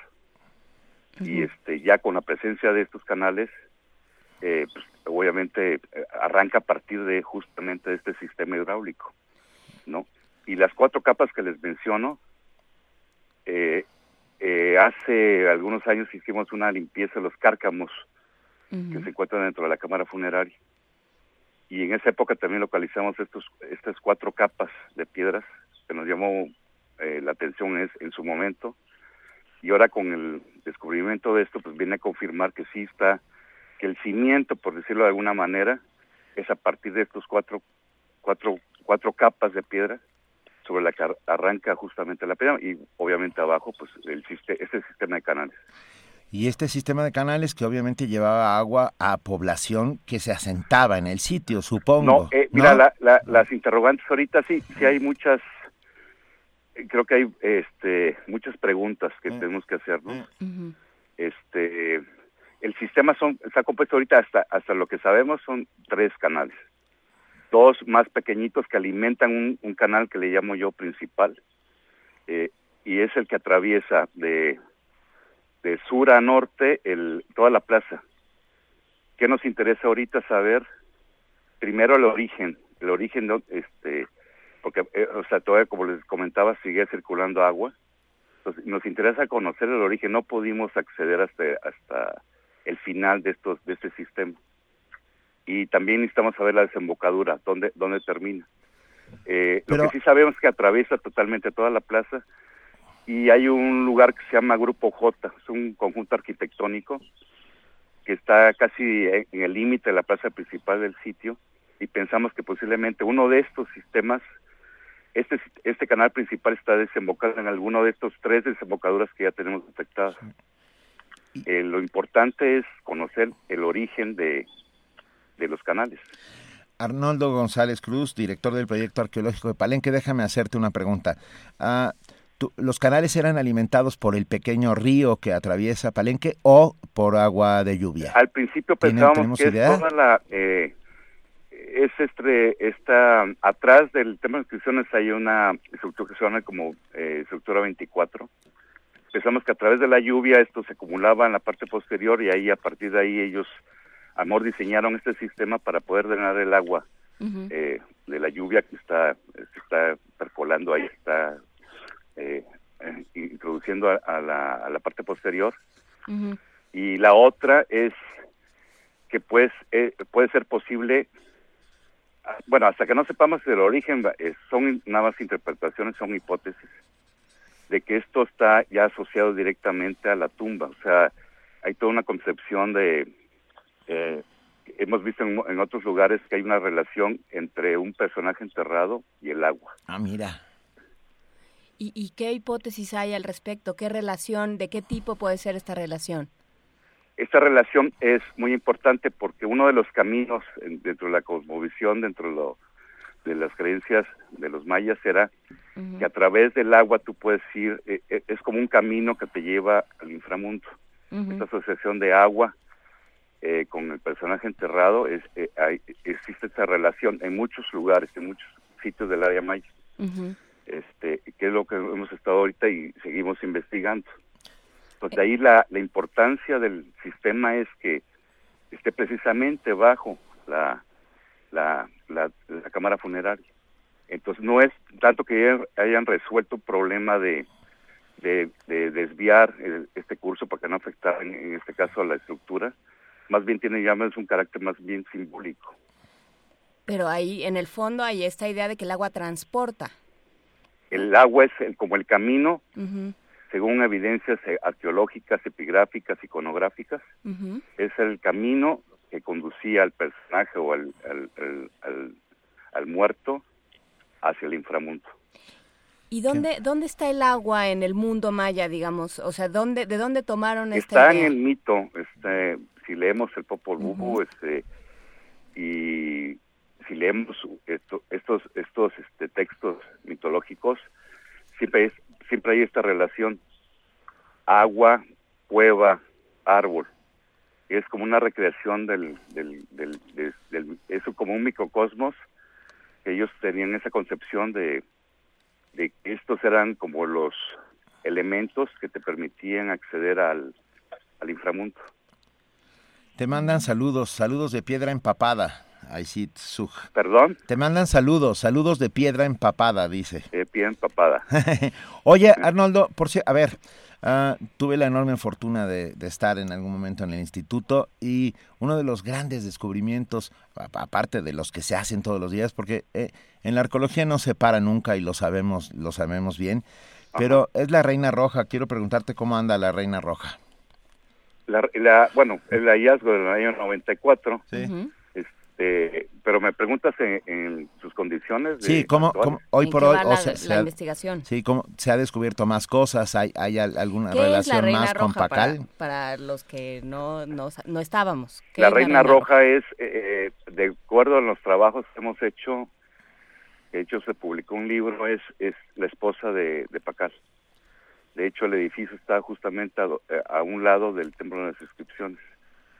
Y de acuerdo a una serie de análisis de antropología física a nivel iconográfico, se, eh, estamos convencidos que se trata justamente de la de la esposa de del gobernante más importante del sitio, en este caso Pacal.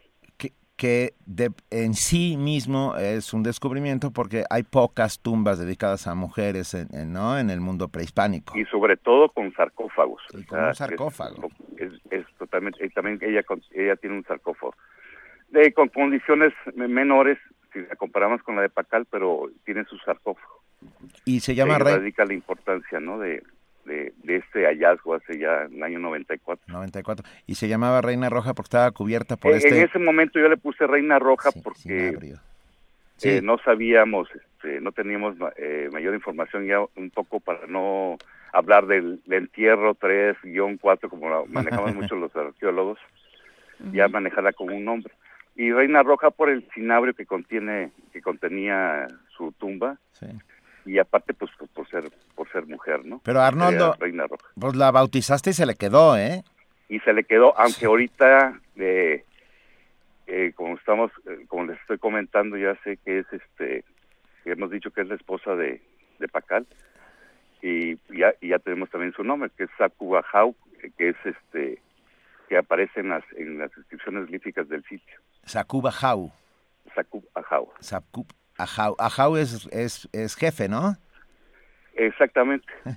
Pero a ver, hablando de este eh, trabajo arqueológico que no se acaba nunca, ya para cerrar un poco esta entrevista, arqueólogo, eh, ¿cómo se, cómo se planifica el trabajo? O sea, ahora que encontraron esto de, del desagüe, ¿qué sigue? O sea, ya se hizo este descubrimiento, el, el, ya se empiezan... El, como les comentaba, ahorita uh-huh. lo importante sería ya este irnos ya con objetivos más concretos. O sea, aquí, a mí lo que me interesa es saber exactamente el origen de estos canales uh-huh. y si la hipótesis que estamos manejando que está posiblemente existe un manantial ahí eh, bajo uh-huh. la cámara funeraria y, y, y, y, y la terminación de estos canales. O sea, ¿dónde, dónde este, tienen su origen? Ese es creo que el objetivo principal e importante. Para esto obviamente necesitamos tecnología de punta, uh-huh. para este, porque los canales son muy estrechos. Uh-huh. Este, en su momento pues, compramos ahí un carro en el mercado del pueblo, no teníamos otra, por dadas las circunstancias, le montamos una cámara y, y con eso nos eh, pudimos introducir el vehículo y la cámara y, y conocer sus características interiores.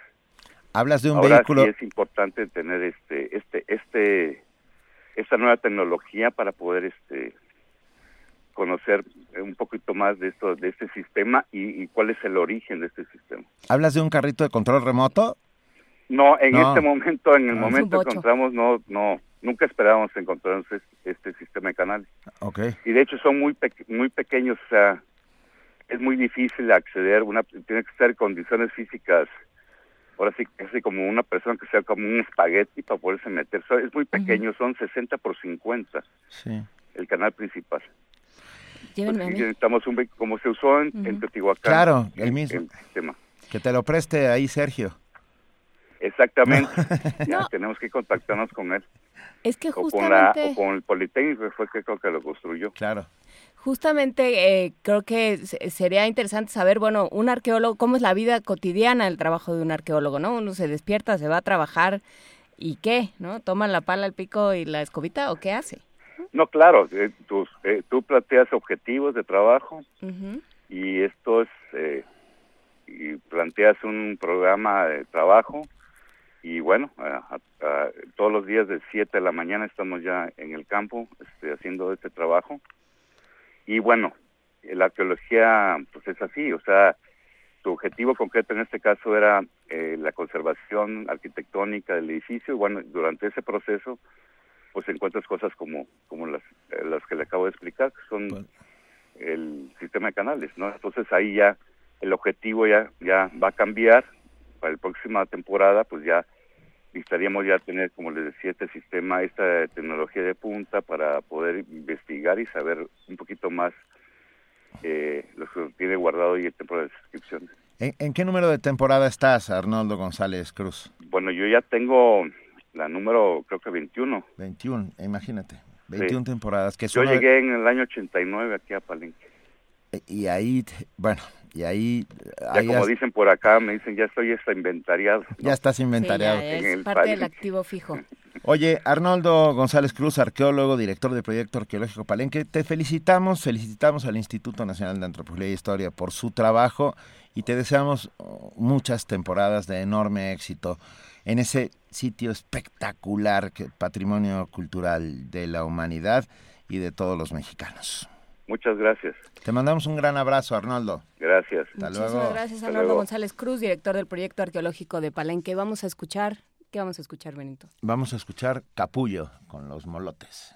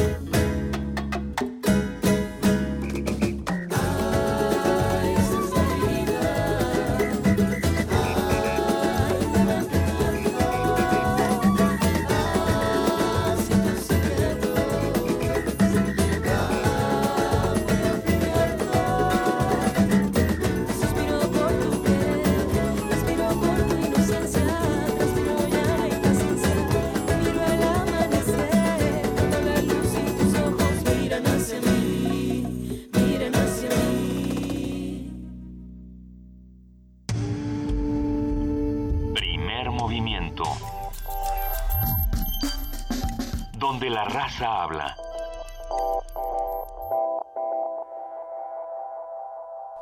ocho de la mañana, cuarenta minutos, y tenemos boletos para auto. Nuestros amigos de Autocinema Coyote han sido muy generosos, ¿eh? Qué bueno. Muy generosos. Va, cinco boletos para hoy a las ocho de la noche. Hoy a las ocho de la noche para ver The Royal Tenenbaums. ¿Esa te gusta? No, fíjate. ¿O, o era que, Luisa? ¿Era sí, Luisa? Siempre tenemos esta discusión, sí, porque es cierto. yo tengo, yo, yo digo que son como demasiado, ay, somos tan chistosos. Y de pronto eso a mí no, no me hace tanta gracia, pero en realidad es una es una película que, que ha gustado muchísimo. Sí, a mí, okay. Y que hay que ver, yo creo que... Hay que ver. Vea, si tenemos, ¿es de gratis? Cinco, son, son, son boletos dobles, ¿verdad, Vania, anoche? No, son boletos por coche. Okay, es un boleto no... por auto, no importa, eso es silencio que se hizo es porque nos estaban dando instrucciones, es un boleto por auto y no importa cuántos vayan en el auto, si quieren ir como un coche de payasos, adelante. Autosardina. Autosardina. Ok, cinco para The Royal Tenenbaums hoy a las ocho de la noche y cuatro para la función sorpresa de medianoche de terror. O sea, va a haber una película de terror sorpresa a las once cincuenta de la noche. Tintorera puede ser de terror, Tintorera muy de terror, dos. Benito. Puede ser con Hugo, solo con que salga Hugo Stiglitz es de terror. Bueno. Va, a todos ellos por Facebook, en el muro de Facebook, por favor, nombre completo. Uh, la etiqueta obligatoria es arroba autocinemac para, para que nuestros amigos de Autocinema Coyote sepan quiénes van. Y el hashtag Autocinema Coyote. Todo esto que parece difícil no lo es. Está en el muro de Facebook. Cinco para The Royal Tenenbaums a las ocho de la noche. Cuatro para la función sorpresa de medianoche de terror, que no va a ser Tintorera, a las once cincuenta de la noche. Pero esperen, tenemos más. Para el sábado, mañana a las ocho de la noche, dos boletos para El Rey León. Uh-huh. Y tres boletos para El Exorcista a las once cincuenta y nueve de la noche. Esos van por teléfono al cincuenta y cinco, treinta y seis, cuarenta y tres, treinta y nueve. Uh-huh. Pero espera, tenemos más. Tenemos Buscando a Nemo el domingo. Creo a las ocho de la noche. Arrancar el Nautilus era más sencillo. Cinco boletos sí, para Buscando... Des, desembarcar en Normandía fue una cosa mucho más sencilla. Cinco boletos para Buscando a Nemo el domingo treinta y uno a las ocho de la noche por Twitter. A ver, The Royal Tenenbaums y la función sorpresa a medianoche, esos son por el, el muro de, de Facebook. Facebook. Teléfono... es El Rey León el sábado y El Exorcista el sábado a las doce de la noche. Buscando a Nemo el domingo por Twitter con nombre completo y Autocinema, etiquetar arroba Autocinema C. Lo logramos. No sé si lo logramos, pero bueno, si no, váyanos preguntando y ahí Vania Nucci le, le resuelve. Este, acuérdense que es un boleto por coche, así es que pueden aplicar el juntitos es más bonito y meter a trescientos veinte dentro de un bocho. Todos más felices. Hola, queridísima Guadalupe Ferrer, directora de la Dirección General de Actividades Cinematográficas. ¿Cómo estás, Guadalupe? Muy bien, Benito. Buenos días, Juan Inés. Muy bien, qué, qué gusto por ¿Qué? estar con pa- ustedes en el teléfono otra vez. Como nosotros. Diría Rigo Tobaro, qué gusto de volverte a ver o de Exacto. volverte a oír en este caso. ¿Cómo estás, Guadalupe? Pues muy bien, muy bien. Estoy aquí en el Festival de, Internacional de Cine de Guanajuato. Uh-huh. Y este y bueno, pues estoy en esta fiesta porque la verdad es que este festival, que es uno de los tres más importantes de México, es un festival muy vital, tiene eh, una relación muy intensa con la ciudad el, y es un festival lleno de jóvenes, eh, locales, eh, además de los cinéfilos que vienen y las estrellas que participan. La verdad que es un festival eh, muy juvenil, muy fuerte, y este pues eso me tiene muy contenta. Sí, me encanta. ¿Qué, qué has visto, Guadalupe Mira, Ferrer? Eh, ellos trajeron en esta ocasión como invitado, es la diecinueve emisión del festival, uh-huh. Es un festival que está a punto de cumplir veinte años, y en esta ocasión trajeron a Japón como invitado, y eh, con muchas cosas, con una muestra importante de, de su cine Eh, contemporáneo, con la, eh, lo que hicieron en la época de los del sesenta y ocho, que también tuvieron su nueva ola, como los franceses, uh-huh. y eh, viene de dentro de lo que traen eh, a una mujer, una directora de, de documental y de ficción que se llama Naomi Kawase, que conocemos poquísimo aquí en México, uh-huh. y que de hecho la conocemos porque eh, Cannes la ha premiado y ha sido jurado en ese festival, pero que tiene unas películas maravillosas, intimistas, suaves, poéticas, y bueno, la verdad es una aportación al festival importante traérnoslas aquí a México para que la veamos. O sea, dos películas muy buenas, contemporáneas de ella, la última, Una pastelería en Tokio, y la anterior, Aguas tranquilas. Y además esta mujer es muy interesante porque ha producido el largometraje Inoki, del director mexicano Pedro González Rubio, con quien hizo una espléndida empatía y relación, y a quien conocemos por su, por su trabajo de Toro Negro y A la Mar.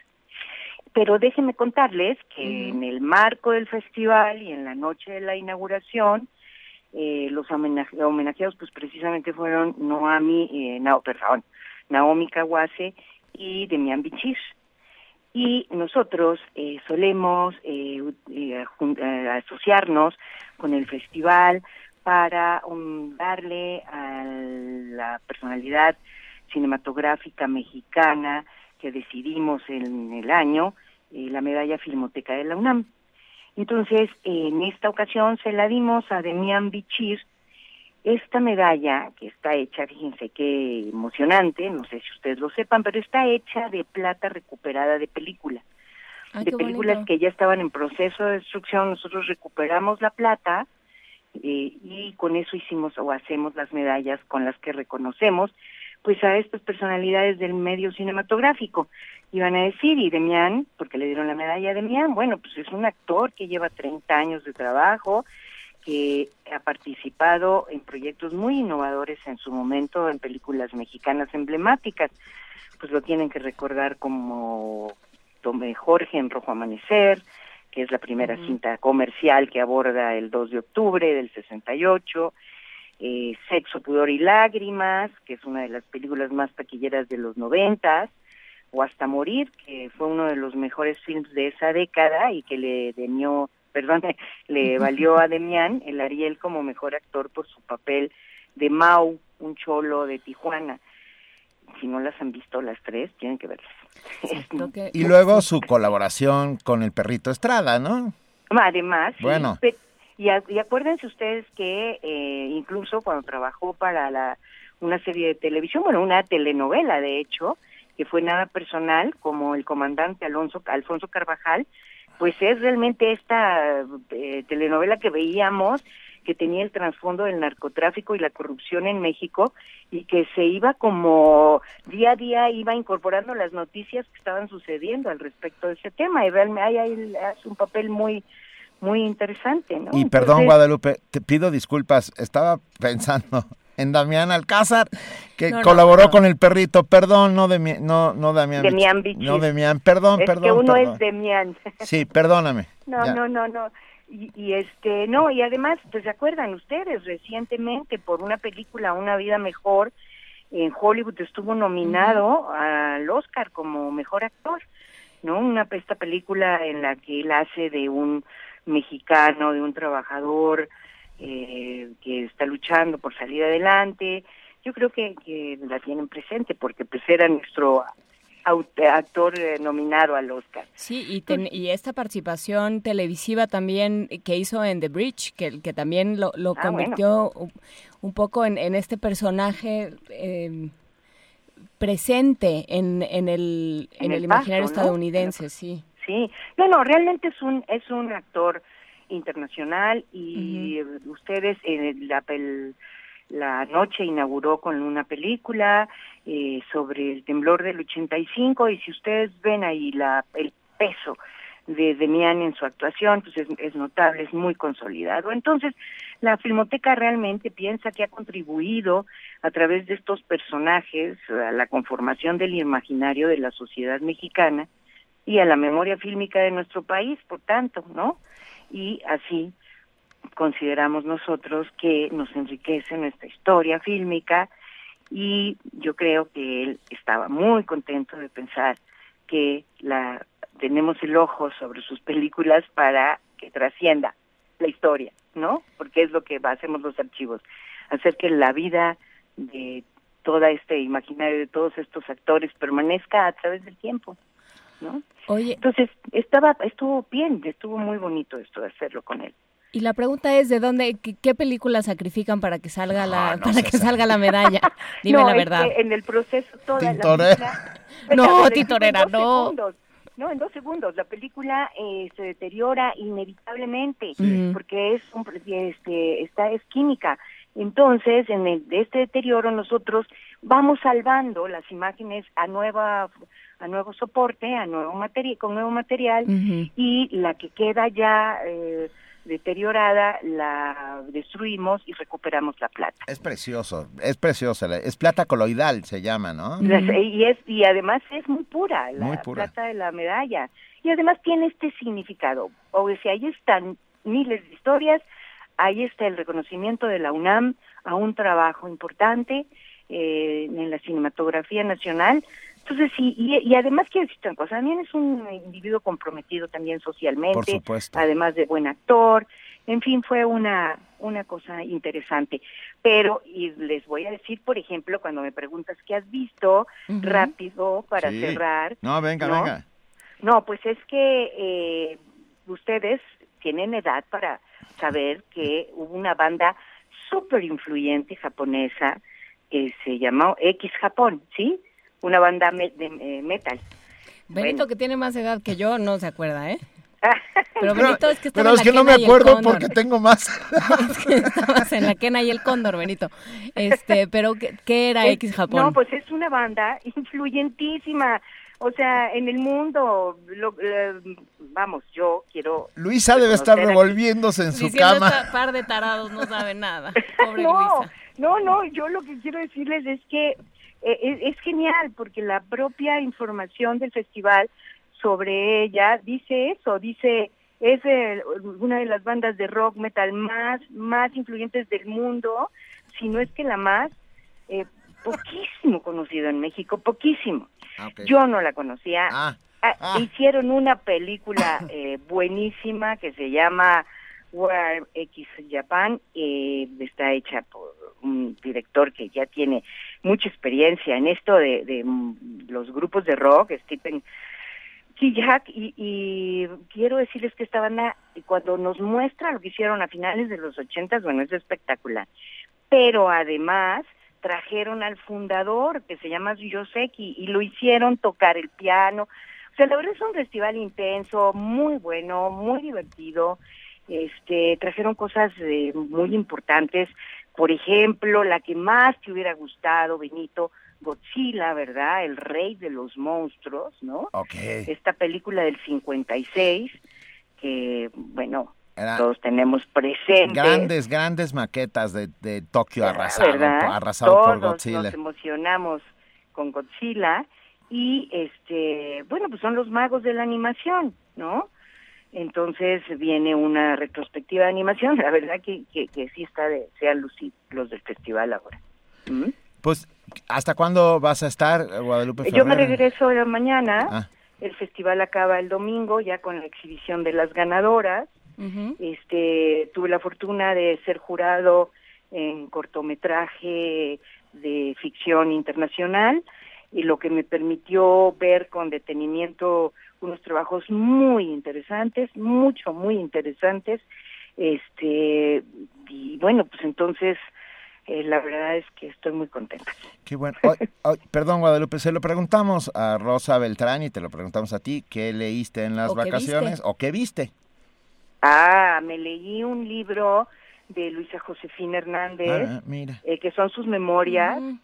Lo disfruté muchísimo, eh, no leí muchísimo, perdón, porque viajé, pero eh, estas memorias de Luisa Josefina, a quien tenga oportunidad de, de, de conseguirlas y esté interesado, pues mucho en la vida de nuestros escritores de esta mitad del siglo veinte, este y sobre todo esta mujer tan, tan interesante, yo se los recomiendo muchísimo, pero Fíjate muchísimo. Que Elsa Georgina Razo, que es una eh, fiel radioescucha y amiga de este programa, nos llevó el día del, del aniversario de Radio UNAM un par de, de ejemplares de esta... De estas memorias. De estas memorias, la, las vamos a, a platicar más adelante porque sí las tenemos por ahí. Pues muy no, bien. Sí. Se las recomiendo muchísimo. Pues queda ¿Eh? hecha, eh, queda hecha la invitación y nos vamos para que para que veas que este que de todo se aprende. Nos vamos con una canción de X Japón. ¡Ah! Un pedacito, porque es un porque no es por para este, conocerlo. No es porque tenga yo muchos años, pero sí es un ruidajal medio infame. Eh, Kurenai, con X Japón, que nos viene a descubrir la, la maestra Guadalupe Ferrer. Muchísimas gracias. Ignoramos muchas cosas, pero somos rápidos. Es, pero aprendemos rápido. No, pero Radio UNAM, mira, lo tiene presentísimo. Claro. Estamos en todo. ¿Eh? Un nos beso. Vamos con Kurenai de eh, X Japón. Muchísimas gracias. Gracias, abrazo Ferrer. Guadalupe Ferrer. Un beso, nos vemos. Bye. Gracias.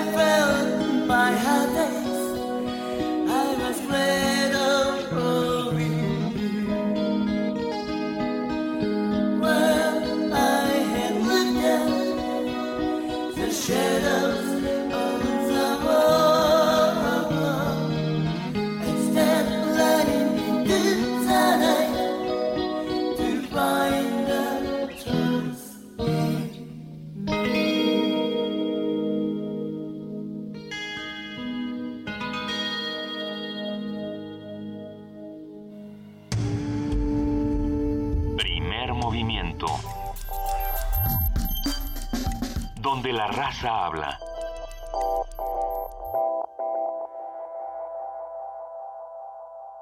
ocho de la mañana con cincuenta y siete minutos, justamente después de esa introducción que sí dijo Benito claramente que era como de Eagles, este seguía un, un ya un asunto además de heavy metal. Entonces, bueno, busquen a quien le interese por asuntos antropológicos, por asuntos melódicos o porque le da la gana. Busquen este en YouTube Kurenai de X Japón y platíquenos. Si alguien sabe más de X Japón, platíquenos para que ignoremos menos. Vamos a escuchar una nota. El turismo religioso se ha convertido en un nicho de oportunidad, pues al año este tipo de destinos atrae unos trescientos millones de personas. Antes de que existiera Pokémon Go, existían las apariciones míticas, así es que puede uno aprovechar. Los detalles con nuestra compañera Cristina Godínez.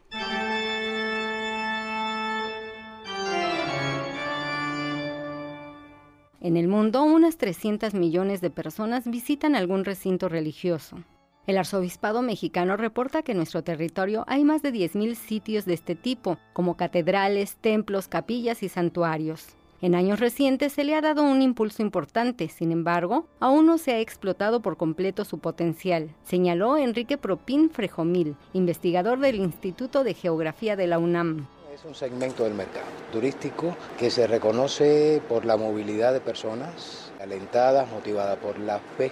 El religioso tiene cuatro características que evidentemente lo distinguen del resto. Es un turismo fiel. No hace falta ni invertirle a la promoción turística. Si el turista, el visitante, tiene una experiencia religiosa, no solamente va a pedir por lo que fuera, pero después regresa. Agradecer. Estos lugares son visitados todo el año. Es común que la gente recorra largas distancias para asistir a las fiestas patronales, sin tomar en cuenta periodos vacacionales. No es un segmento del turismo que compita con los demás. Es un segmento que tiende a crecer en momentos de crisis. El turismo religioso en ese sentido tiene un potencial tremendo porque moviliza a muchas personas y no necesariamente motivadas por la religión.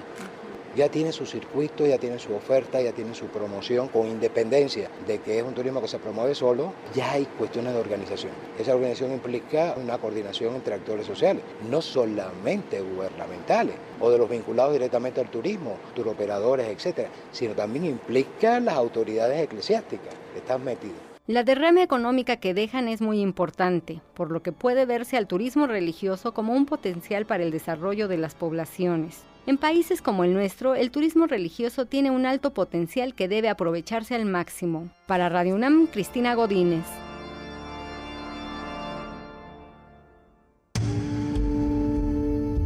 Primer movimiento. Información azul y oro.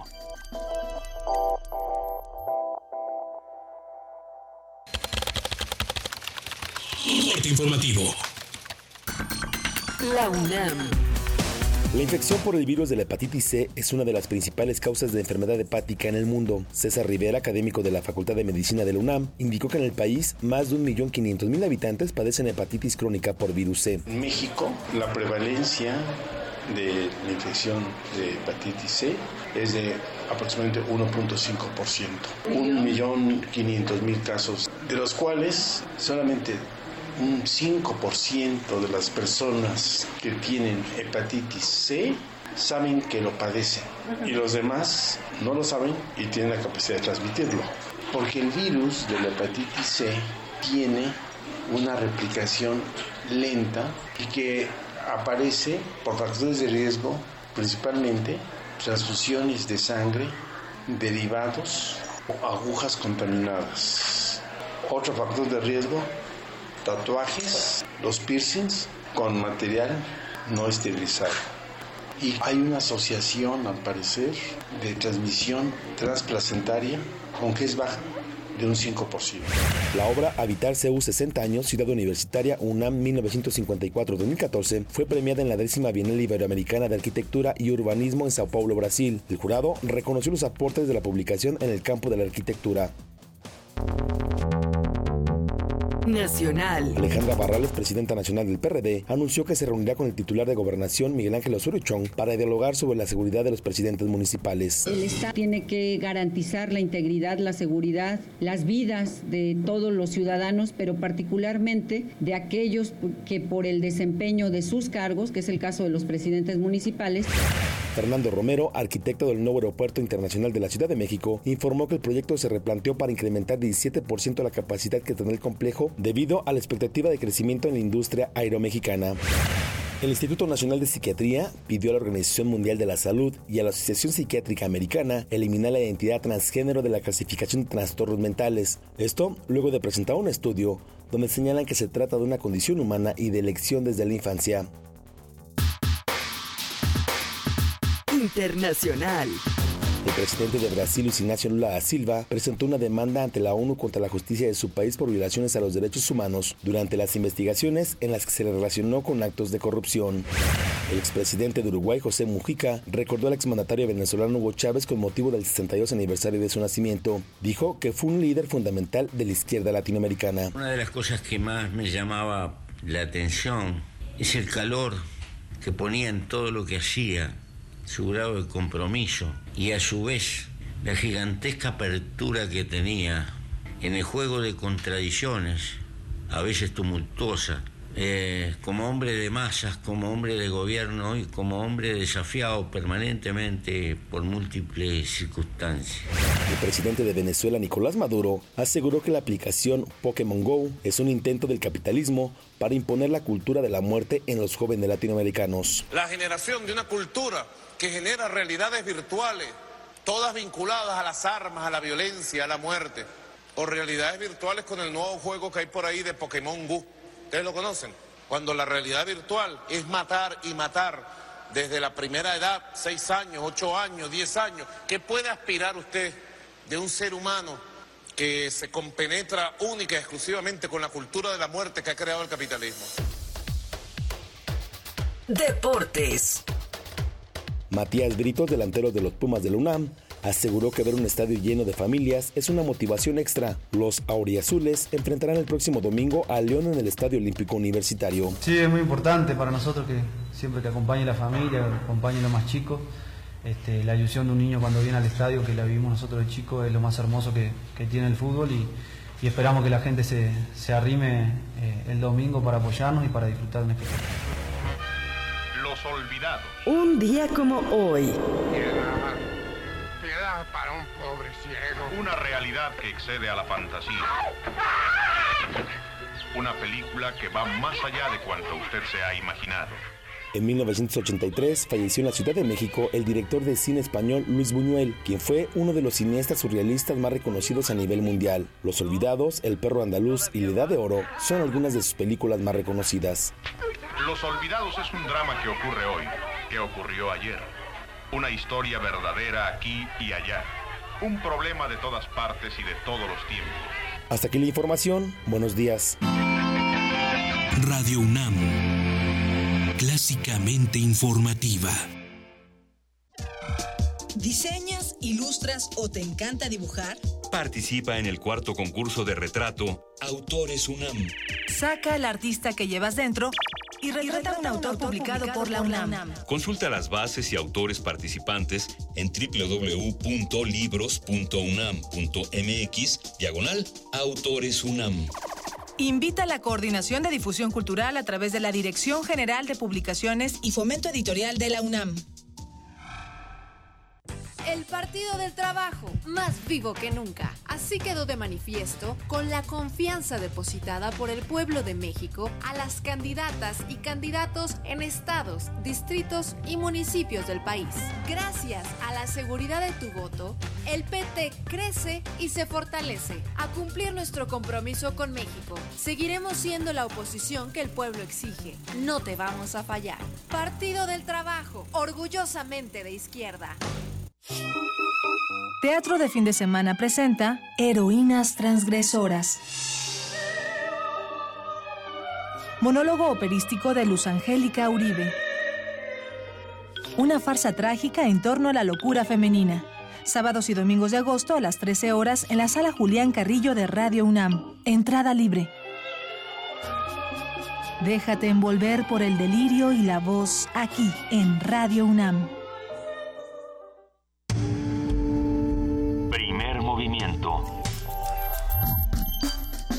Para afinar el día.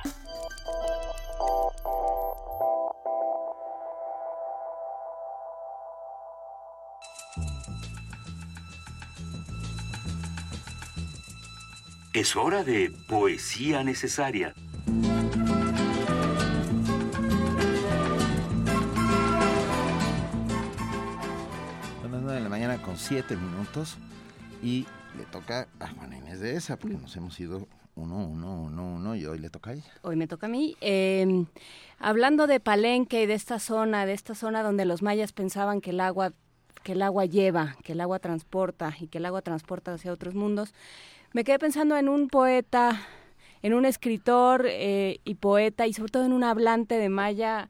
Eh, con el cual tuvimos una conversación con alucinante. El cual hemos tenido muchas conversaciones, porque es alguien que ha defen- que defiende su lengua como, como parte de, de su persona, de su identidad y de sobre todo de la identidad de los que vinieron antes que él y de los que vendrán después.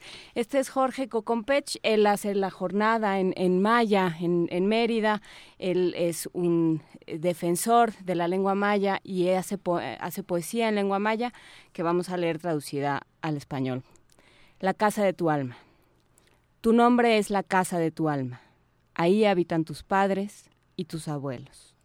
En esa casa milenaria, hogar de tus recuerdos, permanece tu palabra. Por eso, no llores la muerte de tu cuerpo, ni llores la muerte de tu alma. Tu cuerpo permanece en el rostro de tus hijos. Tu alma eternece en el fulgor de las estrellas. Primer movimiento. La vida en otro sentido.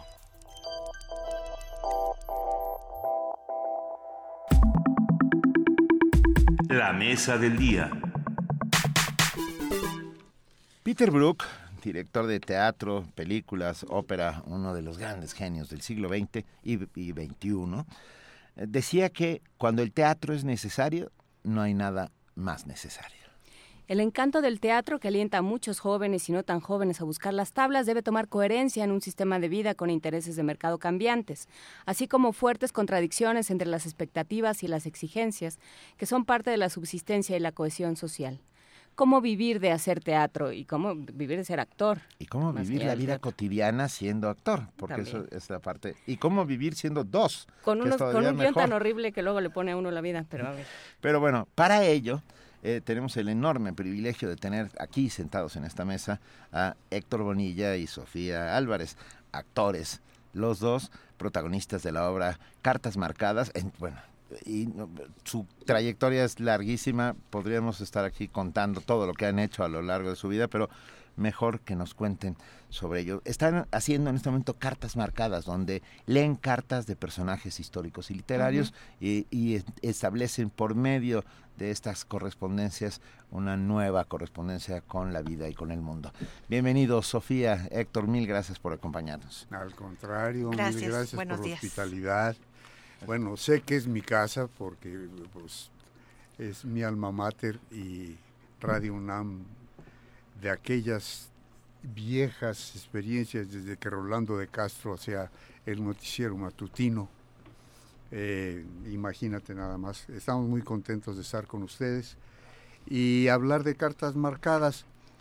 Bueno, es una nostálgica remembranza de la relación epistolar que ya se perdió, ¿no? Eh, pues ahora todo es la telefonitis aguda, y entonces acercar un poco a, a esta comunicación que se daba eh, desde los romanos o de lo que quieras, ¿no? De pronto una carta trágica de, de eh, una reina que va a ser decapitada, uh-huh, de un inusitado eh, apetito sexual de un gran escritor, o una carta de Fidel Castro a los doce años a Roosevelt, eh, este tipo de cosas, ¿no? Que, que son como muy sorprendentes, y, y bueno, pues nos, se nos antojó mucho. Eventualmente, eh, yo sostengo que cuando no tiene una connotación comercial una canción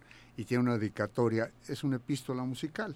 Pues sí. Y bueno, pues con, con esa sensación hacemos cinco o seis canciones y leemos eh, eh, las cartas. No, bueno, Sofía, cuéntanos de dónde, a ver, quién escribe el texto, o, o son cartas, o de, dónde sale, o de dónde sale la idea y cómo se junta, pues, y de dónde salen las canciones, todo. Básicamente siempre somos un equipo, o sea, somos ya como no, no, el circo no Ataide. No, me estás mintiendo. Entonces trabajamos o como equipo hace cuántos años. treinta y cinco. Wow. Y no estamos casados. Pero okay. Este, eh, vaya, eh, somos un equipo y jugamos varias posiciones como en el béisbol. Entonces, este, con los hijos, con, pues ahora ya con los nietos, en fin. Entonces, teníamos muchas ganas de trabajar y siempre hemos pugnado por desarrollar nuestras propias fuentes de trabajo. Uh-huh. Entonces, eh, teníamos ganas de trabajar nosotros dos solitos, porque uh-huh, siempre en escena. Porque por lo regular uno dirige, la otra produce, o el hijo dirige y Héctor actúa. De hecho, vamos a regresar con Almacenados, una apuesta de Fernando. Ah, sí, es muy buena, ¿eh? Yo la vi en el en, en el, el Helénico, ¿es posible? Mira, vamos sí. a estar en el en el Teatro Rafael Solana, que está uh-huh, allí en la Avenida Veracruz, uh-huh, todos los lunes. No, en el Centro veracruzano, en el Rafael Solana, pero en, en División, en Miguel Ángel de Quevedo. Miguel Ángel de Quevedo, hazme favor. Pero yo fui el que empezó todo este, este naufragio. Bueno, estamos ahí, la dirige Fernando, uh-huh, están en escena Héctor y, y Sergio, Sergio, y la produce la empresa de, de Fernando, está eh, Valentina Sierra, que es mi nuera, y yo, y Gabriel Zapata. O sea, siempre trabajamos, pero esto de hacer cartas marcadas, queríamos ahora sí que los abuelitos hacer su numerito y salirse uh-huh, por la vida los dos solitos. Muy bien. Entonces, este, eh, todavía tenemos este esta comunicación ya por Skype uh-huh, con el nieto y todo esto, pero se ha perdido esta, siéntate, escoge tu pluma, o por lo menos yo, mi pluma, mi uh-huh, lápiz o mi papel, o leerlo. Antes perfumabas las cartas y platicando sobre esto, porque no hacemos algo tú y yo. Uh-huh. Metimos las canciones, Héctor canta, yo afortunadamente para el público no, uh-huh, pero este sí nos sentamos a, a darle patas y cabeza, y, y tra- yo encontraba esta, se la mostraba, este yo la pasaba, iba a decir a máquina, pero bueno, en la compu, uh-huh, y este y así surgió básicamente. ¿Y son fragmentos de cartas o cartas completas? No, son fragmentos, son porque frag- algunas son muy muy grandes. Estoy pensando en las cartas de amor de la monja portuguesa, ¿no aparecieron sí, claro, por ahí? Sí, pero No las quise usar por, okay. porque quería darle un... Porque yo uno piensa que la gente conoce mucho estos, pero tienes razón, a lo mejor no. Eh, metimos, te digo, de chile y dulce manteca para hacer algo así que le pudiera gustar a todo el mundo. ¿Qué personajes de repente aparecen en estas cartas? A ver... Aparece Joyce, James Joyce. Pero eh, Joyce, eh, inusitadamente sexual. Ah, okay. Con sus cartas y, entonces, a Nora. Muy chistoso, porque, con la pedantería inaudita de James Joyce, y lo ves... Con lo, lo blindado que es Ulises, lo blindado. Exacto. Y la, la contraparte sería unas cartas que, que encontraron...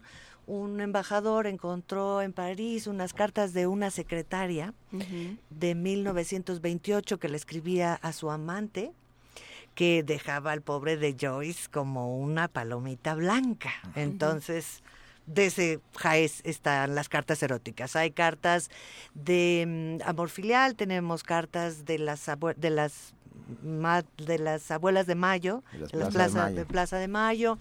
Tenemos cartas de los niños exiliados. Del eh, cardenismo. Del cardenismo. De, de los niños de Morelia.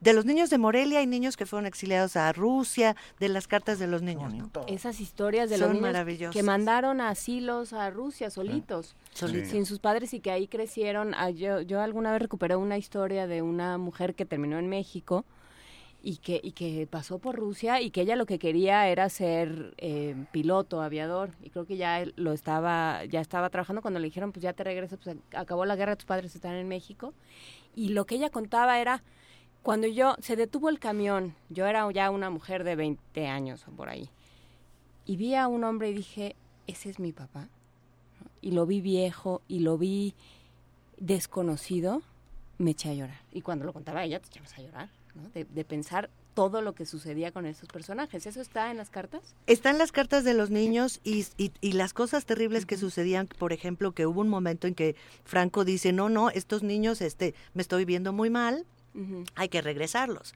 Entonces hay cartas, por ejemplo, de los padres de, escribiendo al gobierno mexicano diciendo, por favor, le van a mandar una carta, pero no se oyó. No retache a mi hijo, esto está terrible.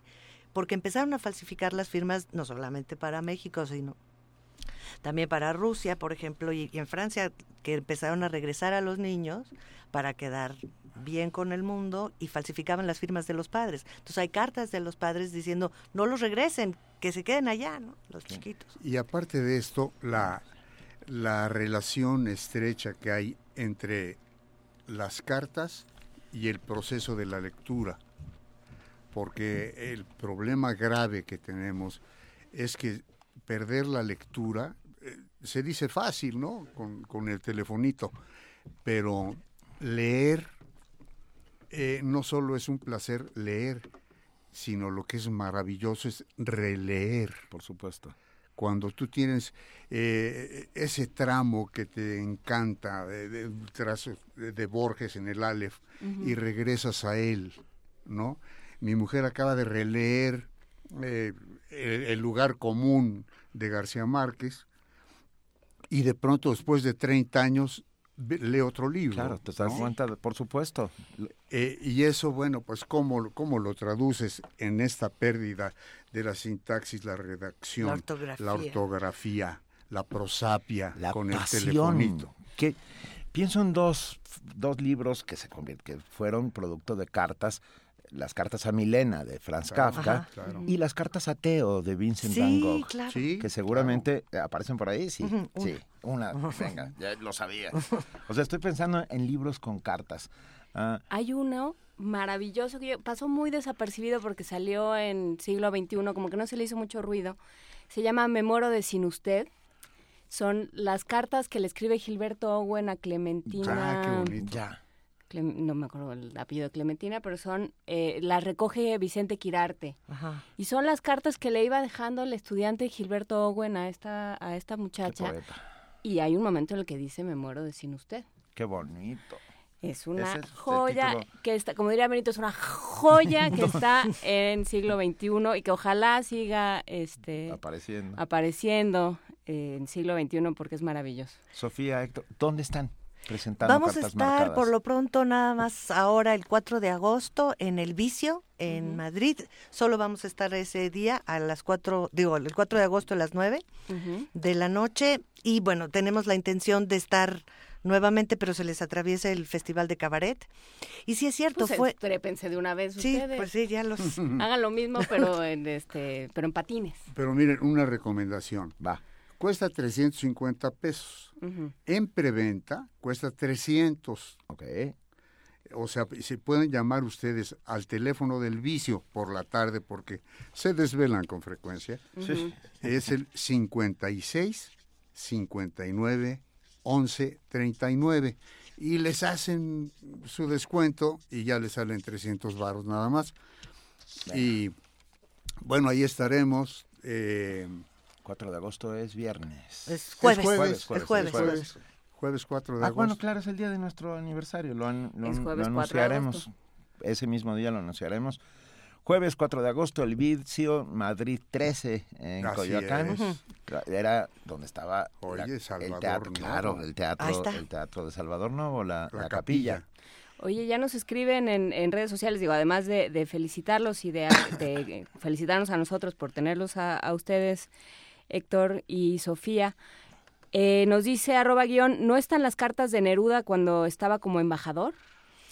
¿Sabes Fíjate que, que, no. que, es que lo difícil es lo idea, que no me... Eh. Lo, lo difícil exactamente es esta no, esta no, esta no, no esta es que no. Es un mundo. Es que es un, es mundo, un mundo. mundo. Pero además el proceso de buscarlas es tan meterte en la intimidad de las parejas, lo que decías ahorita, ¿no? O sea, Simón Bolívar y Manuel, todas estas parejas, eh, Juárez y Margarita Massa, este... Eh, Paz, Lagarro, Bioy, ese triangulito Lagarro. sí lo ah, tenemos eso, ahí. Eso ahí Oye. se los brindo, ¿eh? ¿Sí? Un triangulito sí, ahí porque, muy... mira, ahí el, el, el famoso poema de Octavio Paz, ambiciosísimo y que dice que es la confluencia de los astros y cuando Venus da no sé qué rayos. Del sol. Pero hay un momento en que se le sale el alma y dice horrores de, de el Lagarro, ¿no? Te quiero quieta como palmera y eres ruidosa como el mar. Exacto. Le dice... Eh, o sea, sí. realmente... Y luego de que yo leo el, Octavio, el, el poema de Octavio Paz, Sofía lee la carta que le manda Elena Garro, que es sobrecogedora, ¿no? Uh-huh. Sí, y que, de... y que hace trizas a Elena Garro. En buena pues medida. Evidentemente, ¿no? Y, y la relación con su hija. Marjorie ah, pero, sigue, nos sigue. dice, la correspondencia de Darwin es increíble. En una increíble. sugiere un origen de la vida como el que luego describió Oparin. Se llama Las Cartas del Beagle. Son, es, hay una edición espectacular. Es que, híjole, de aquí po- podemos salir no, no, para seis o digo, siete espectáculos. ¿Sí? ¿eh? Eh, es que te digo que es un mundo, es un mundo. Y, incluso nosotros queremos revisar y hacer otro paquete.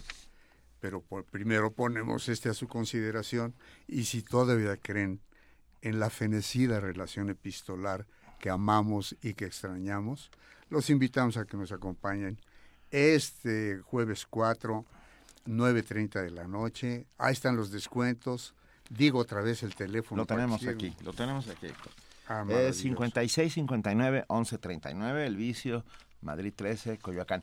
Ahora, a ver, perdón, háblenos un poco... de el oficio de ser actor. Mira, eh, qué bueno, qué bueno, qué bueno que lo mencionas.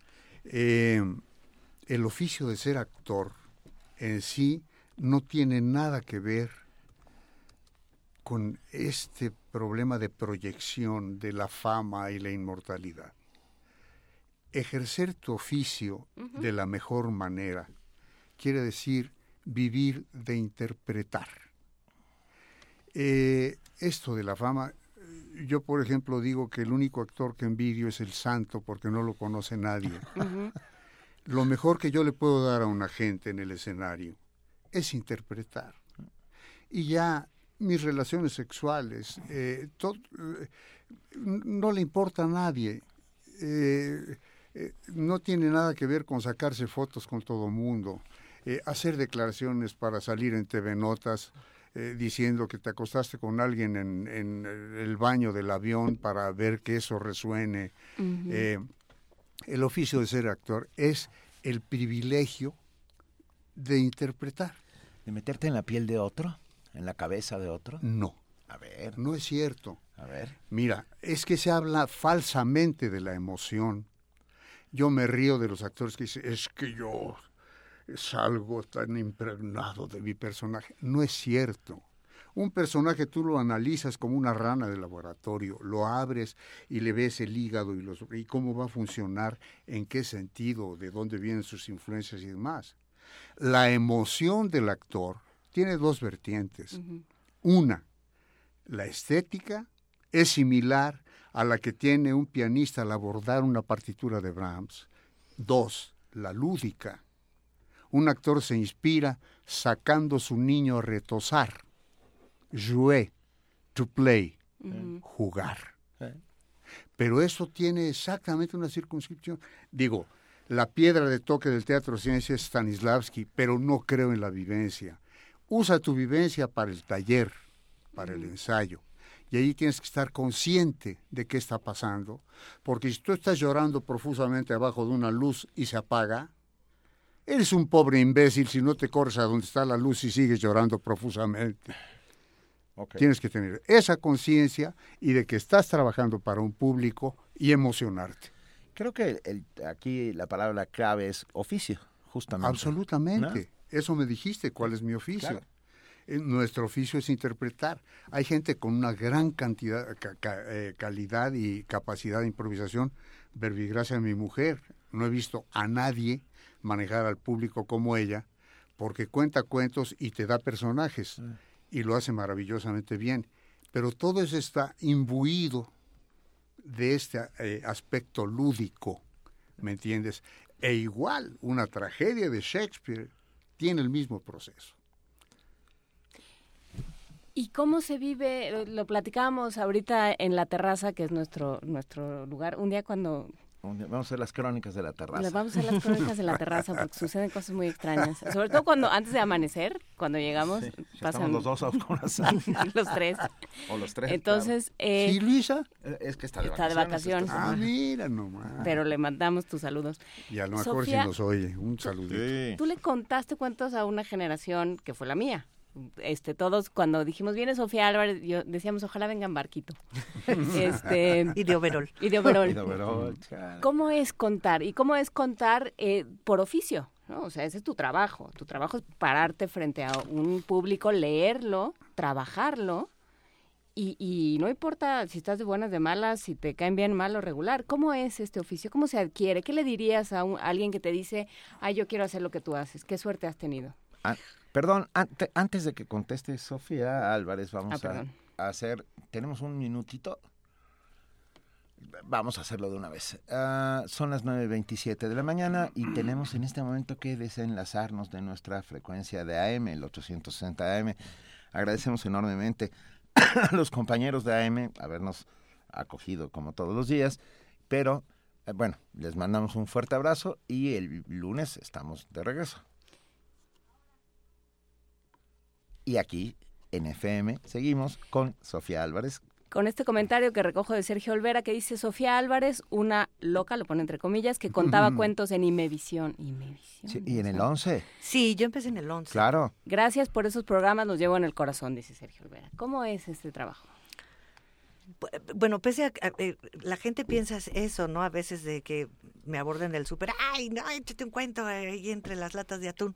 Este, pero, pero, pero tiene una estructura, o sea, ¿sí? No es lo primero que se me ocurre, es preparar el programa es, es un poquito mucho más este, no complicado, sino que tiene una labor, que es el oficio, uh-huh. es pensar uh-huh. la historia, es escribir la historia, aunque finalmente termine hablando de mis zapatos rotos, o sea, trato de mantener una estructura y un equipo que ayuda con, eh, que hace la escenografía, que hace la utilería que voy a hacer, pero que voy a usar. Pero básicamente es, es, un, es sentarse, es eh, inspirarse cuando se puede y es un oficio, ¿no? O sea, hay que sentarse en la mañana, y darle, pues, ¿no? Sí. No hay esta idea de que, de que lo primero que se te ocurre, de que estás invadido por el genio y entonces no tienes que trabajar, simplemente te despiertas y te plantas en el escenario. Te despiertas y eres Ricardo tercero. Ajá. Y al ratito eres... ¿Qué, qué hay que hacer? ¿Cuál es la labor de... de, trans, de ¿en dónde entra la transpiración y dónde la inspiración? Pues en los huequitos que le queda entre que, este, ¿qué tengo que hacer de comer? Voy al banco, trapeo, este, Héctor que necesita, los nietos, este, yo también quiero, mi, es mi vida, yo déjenme qué hago, vivir mi déjenme vida. vivir mi vida, mi vida. vida. Sí, déjenme vivir mi vida a los cincuenta y ocho, me voy a liberar, voy a hacer lo que quiero, o sea, es, es eso, ¿no? Uh-huh. O sea, es a, a lo largo de cincuenta y ocho años saber o tratar de aprender a manejar las, bol, las pelotas en el aire y saber cuál le toca jugar, qué es lo que nos ha pasado a, a Héctor y a mí. ¿Y cómo plantean los proyectos? O sea, tú decías, deslizabas al principio de la conversación, este, dijimos queremos un proyecto para nosotros. ¿Cómo se construyen en este bonito eh, circo que son la, la familia, que, en el que se ha convertido la familia Bonilla, que ya nos dirán quién es el elefante y quién el dromedario? Eh, ¿Cómo, cómo Oye, construyen? También hay trapecistas, ¿eh? Me quedé pensando. Sí. Y tragafuegos. Y payasos. Y payasos. Y coche. ¿Y cómo construyen este estos proyectos? ¿Cómo se sientan? O sea, un, se sientan a comer el domingo y dicen, ¿qué tal que nos aventamos una de Chekhov? Mira, es que eh, es... Es muy padre trabajar con la familia, pero es terriblemente complicado. Uh-huh. Porque los ratos, por ejemplo, que tenemos yo, Héctor y yo para ensayar, es, sí, espérame tantito. Uh-huh. Sí, pero déjame termino. Voy a ir, riego y saco la ropa es de la lavadora. Pero espérame tantito. No, es que estoy leyendo esto, espérame tantito. Es que tengo que ver los puntos de cultura porque estoy defendiendo acá lo, lo otro de no sé qué. Porque soy constituyente. Entonces, eso es, se ha ido, es difícil, uh-huh, pero es muy padre porque no hay nadie Eh, que nos conozca en escena, en escena, a él como yo y yo como él. Que cuando te dirige es terrible, uh-huh, por ejemplo, porque es eh, encontrarte desnudo, eh, metafórica, además del otro desnudo que me conoce, ante tu pareja, ¿no? Con tus pequeñeces, con tus este, defectos. Y es maravilloso reconocer a la persona que amas en escena, desde y, otro punto de vista. Y claro, porque porque tu, tu ethos profesional, digamos, tu, tu, tu figura profesional, más bien, es distinta de tu figura personal. Sí, entonces, sí, que se metan con eso, alguien que no... que ¿cómo lo pones como tu igual profesional también? ¿No? Igual que lo pones como tu igual personal. ¿Cómo, cómo funciona eso? ¿No? Verte en el escenario y decir... está regando, le digo, no le digo, no, porque luego el jueves tenemos comida y, y no me la va a perdonar y se va a armar. ¿Cómo funcionan estas cosas? Pues es esto, como no, no te puedes, si estás haciendo este yago, no puedes llegar a la casa y hacer rollos en tu familia. Entonces, Otelo es mucho peor. Otelo, es que dije, no, Otelo no, porque me toca. Este, pero vaya, eh, lo dejas, ¿no? Uh-huh. O sea, nosotros tenemos, uh, básicamente Héctor y yo, uh-huh, este, ya con los hijos es otro rollo, pero básicamente es, nos respetamos mucho la posición que juega cada quien. Uh-huh. O sea, y sí podemos, te, tenemos muchos puntos de vista diferentes en, en el escenario, pero... Ella es de la Ibero, yo de la UNAM. Bueno, pues aquí somos incluyentes. En esta aquí, mesa cabe sí, todo. Aquí, eh, hacemos comunidad. En esta ¿verdad? Mesa se discute sí, México y cabemos de, todo. Historia del arte de, de la Ibero. Pero bueno, pero somos muy respetuosos y hemos aprendido eh, a respetarnos en el... Porque yo, yo creo en Héctor, independientemente que sea mi pareja, como, como un señor que es muy congruente, que no dice las cosas por darme lata y, y creo que pi- Héctor piensa... otras cosas, pero equivalentes de mi lado. Entonces, esto, por supuesto, nos peleamos y nos... Ah, mil cosas, pero sí hemos aprendido a separar, ¿no? Uh-huh. Lo que se habla en la cocina de la casa y lo que se habla en el camerino, pues, o en la puesta. Héctor, ¿cómo funciona esto con los hijos y los nietos? Mm, mm. Yo no nací papá. Yo eh, fui papá de mi papá, de mis amigos. Eh, de Sofía sí, en un momento determinado de, eh, eh, es mi relación. Yo divido a los seres humanos en padres e hijos. Todos somos hijos, somos profundamente egoístas, afirmamos nuestra personalidad Y llega un momento en que el papá tiene que ser generoso, tiene que abrirse, tiene que dar. Y, y los que se quedan en hijos se vuelven hijos, pero ya sabes de qué, porque uh-huh. son gente egoísta y fea. Generalmente esto se remite al libro más importante de ficción de la historia universal de la civilización occidental, que es El Quijote de la Mancha. Y entonces hay Quijotes y hay Sanchos, ¿no? Uh-huh. Y ha impactado tanto porque todos somos un poco las dos cosas, ¿no?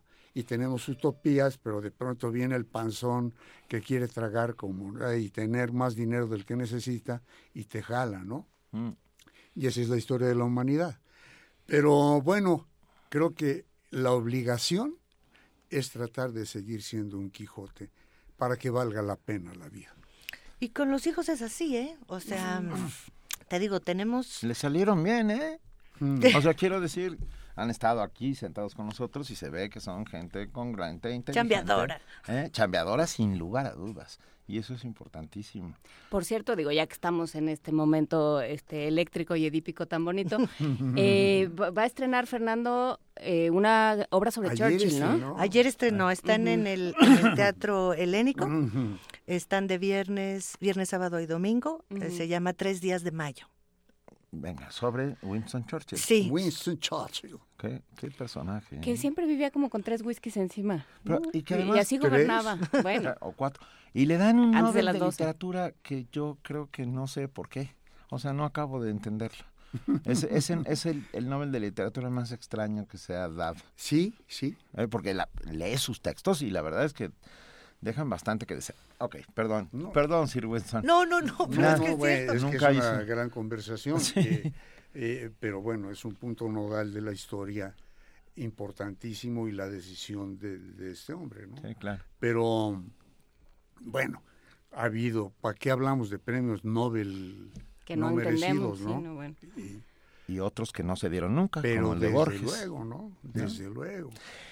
A ver, perdón, pero ya que estamos aquí y que somos seres políticos y que estamos solos y que nadie nos escucha, ah, la situación desde el constituyente, las leyes de cultura que tendrán que regir a la Ciudad de México. Mira, en esa comisión estamos con Fabricio Mejía Madrid, eh, con Damián Alcázar, con Bruno Bichir eh, y eh, dos compañeros más del constituyente.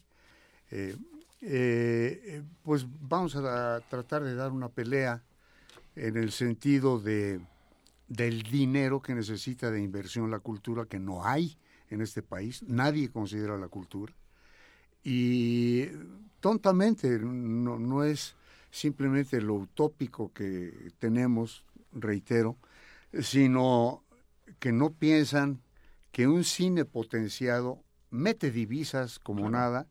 Y ustedes saben lo que mete la cultura en proporción de lo que se le invierte, que no hay punto de comparación con nada, ni el petróleo. tres punto siete por ciento del Producto Interno Bruto Así anualmente. Es, de ese tamaño. Es una barbaridad. Entonces, bueno, trataremos de, de convencer a las gentes para establecer en lo que es la, la Constitución de la Ciudad de México condiciones para prohijar que la cultura florezca. Héctor, seguridad social para los creadores de arte y cultura, ¿está en la mesa? Eh, seguridad social, sí. Okay. Eh, es decir, eh, no hay seguridad social. ¿No? Eh, eh, a to- ver, to- todos, a ver si se nos puede, rascamos, ¿no?, con nuestras uñas. Sí.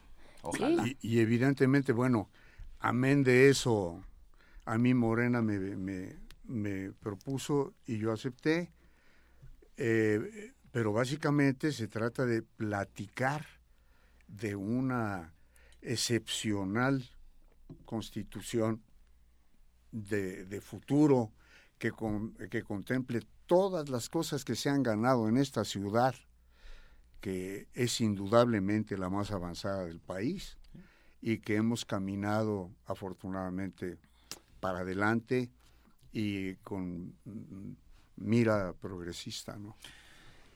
Pues sí. Pues sí. Es un inmenso privilegio tenerlos en esta mesa, además de, de que nos late nuestro corazoncito, porque no solo es un privilegio, sino que los queremos. Gracias. Sofía Álvarez, Héctor ¿En qué están Bonilla. Trabajando? ¿Más está... cartas marcadas? Porque ya, si, les, si quieren, les juntamos las que han ido apareciendo por aquí, ¿eh? No, pues sí, ah, sí me las llevo. Tengo ahora una, sí que... las, de Madame, las de Madame Curie.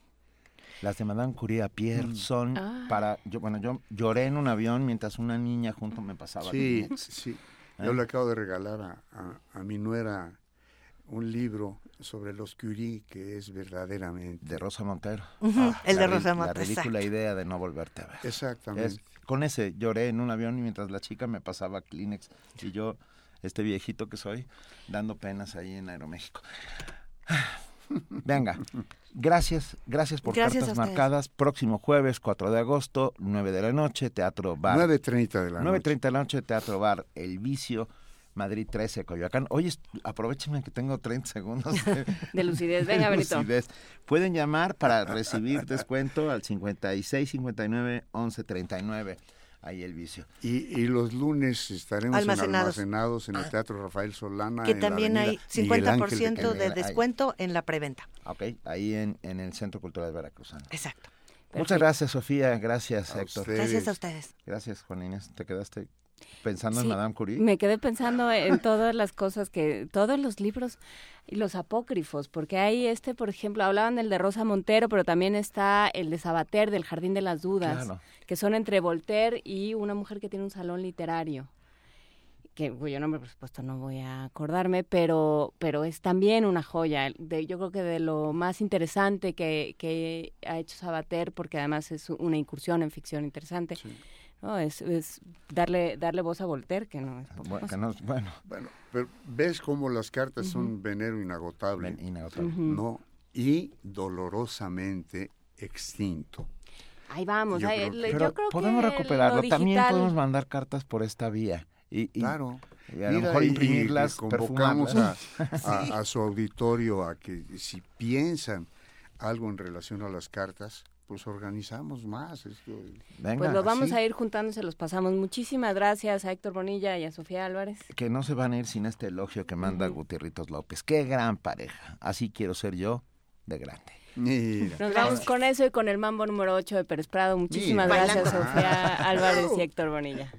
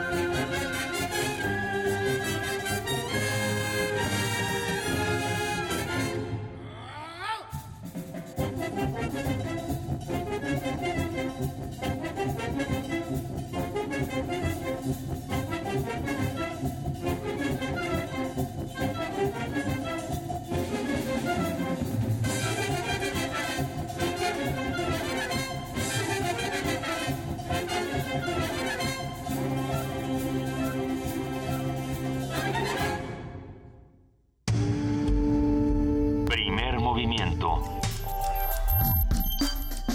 para afinar el día.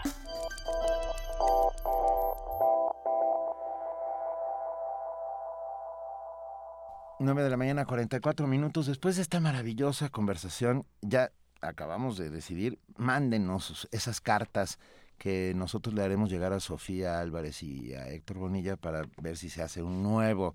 O sea, esas cartas que ustedes recuerden que hayan sido parte de su educación sentimental, o que hayan visto por ahí, o ¿no?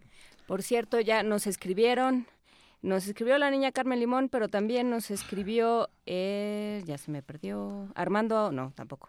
Alejandro. No. ¿Quién? Rubén Ortiz, para decirnos que era Clementina Otero, esta protagonista, esta destinataria de las cartas de Gilberto Owen que recopiló Vicente Quirarte y publicó Siglo veintiuno con el título de Me muero de sin usted, cartas a, a Clementina Otero.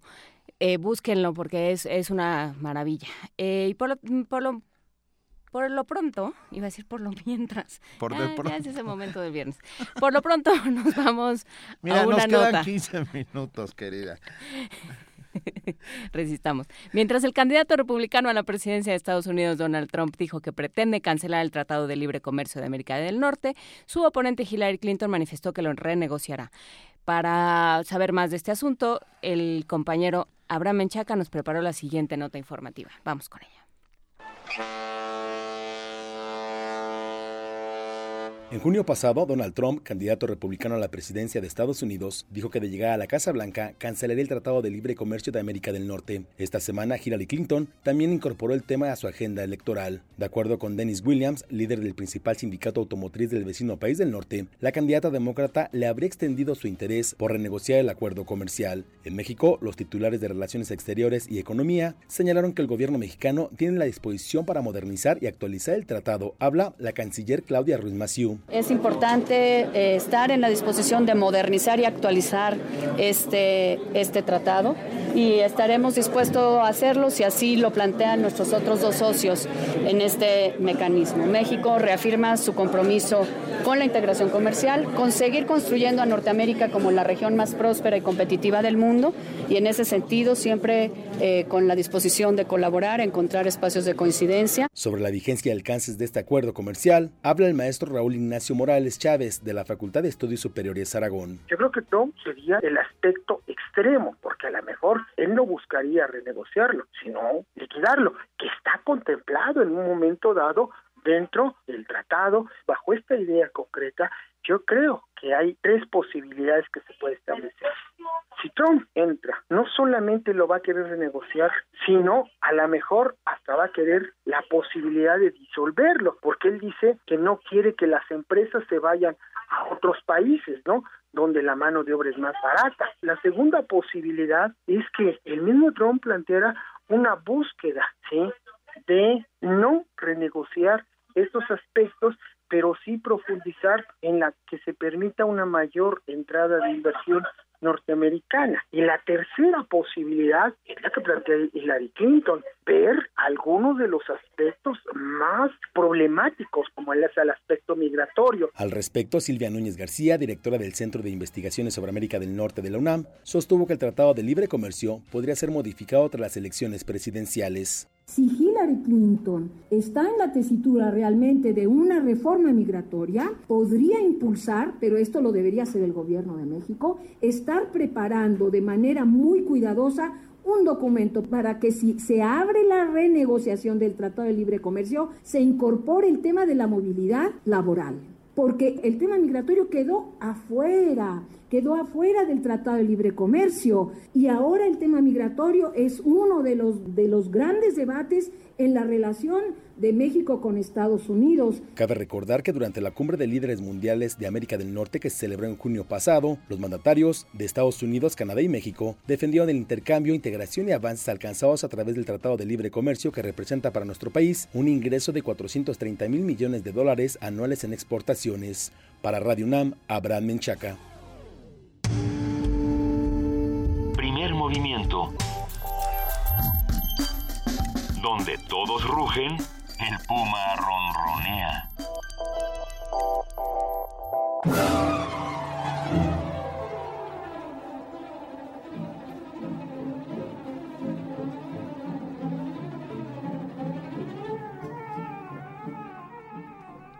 nosotros la queridísima Vania Nuche, claro, que hoy has, has andado como loca entre el Facebook, sí, el Twitter, el teléfono, el, el muchos amigo, regalos, la paloma mensajera y el tam tam. El... Qué bonito. Sí, hoy sí nos traen como perico a toallazos y a Vania Nuche más porque tiene que dar muchísimos. Y ahora que empecemos a regalar boletos, peor, mijita, peor. Así para Porque el vamos aniversario. A dar boletos para el aniversario en la sala Carlos Chávez. Tenemos solamente un número determinado de boletos. A partir del lunes ustedes lo sabrán. Uh-huh. Pero por favor acompáñenos, de verdad. Para nosotros es muy importante vernos las caras, saber que estamos haciendo comunidad, que, que estamos creando este espacio de resistencia. Se me, se me, se me, Hay una computadora que te grita violentamente como Hal. Se me apagó. Dice, ¿estás seguro? Cada vez que aparece en la pantalla esto de ¿estás seguro de querer hacer esto? Yo que dudo de, que no estamos de, seguros de, de nada, de muchas existencias. Pero sí estamos seguros de lo que va a suceder hoy en Radio Eso UNAM, sí, ¿verdad, Vania Nuche? Claro que sí. Hoy en Radio UNAM por el noventa y seis punto uno de F M. A las tres de la tarde los esperamos para que escuchen Gabinete de Curiosidades. Hoy van a conocer el proyecto del artista mexicano Ariel Gusick, mm. creador de un instrumento de resonancia submarina para comunicarse con las ballenas y delfines de los mares profundos. No es, se lo pierdan. Perdón, es un genio. Sí. Sí, Ariel es Gusick fantástico. Es un genio. Yo oí cómo creó un aparato que hacía música a partir de la savia de los de las cactáceas de nopales. No sabes qué es maravilla. Impresionante. Sí. Entonces conozcan todo todo lo que hace este gran artista a las tres de la tarde en Gabinete de Curiosidades. Y el fin de semana los invitamos para que no se pierdan la retransmisión de Testimonio de Oídas a la una de la mañana con toda la obra de Leonardo Coral.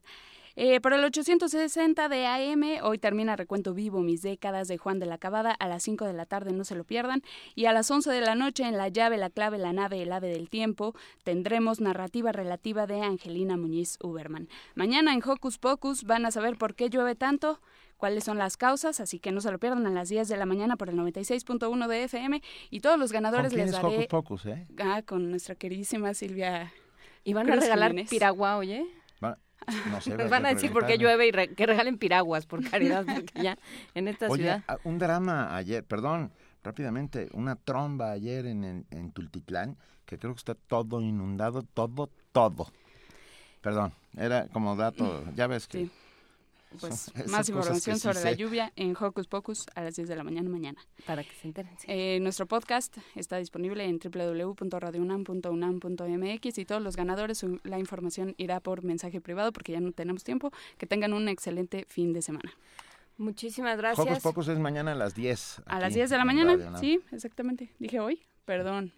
No importa. Ok, no, estamos, es mañana. Está, estamos tranquilos. Y el próximo lunes, después de este viernes, no crean que no nos dimos cuenta que nos, nos la llevamos leves el día de hoy porque sí, la semana estuvo un poco intensa y pues seguirá, seguirá estando intenso porque hay una serie de problemas en este país que nos toca a todos resolver y que nos toca a todos apuntar.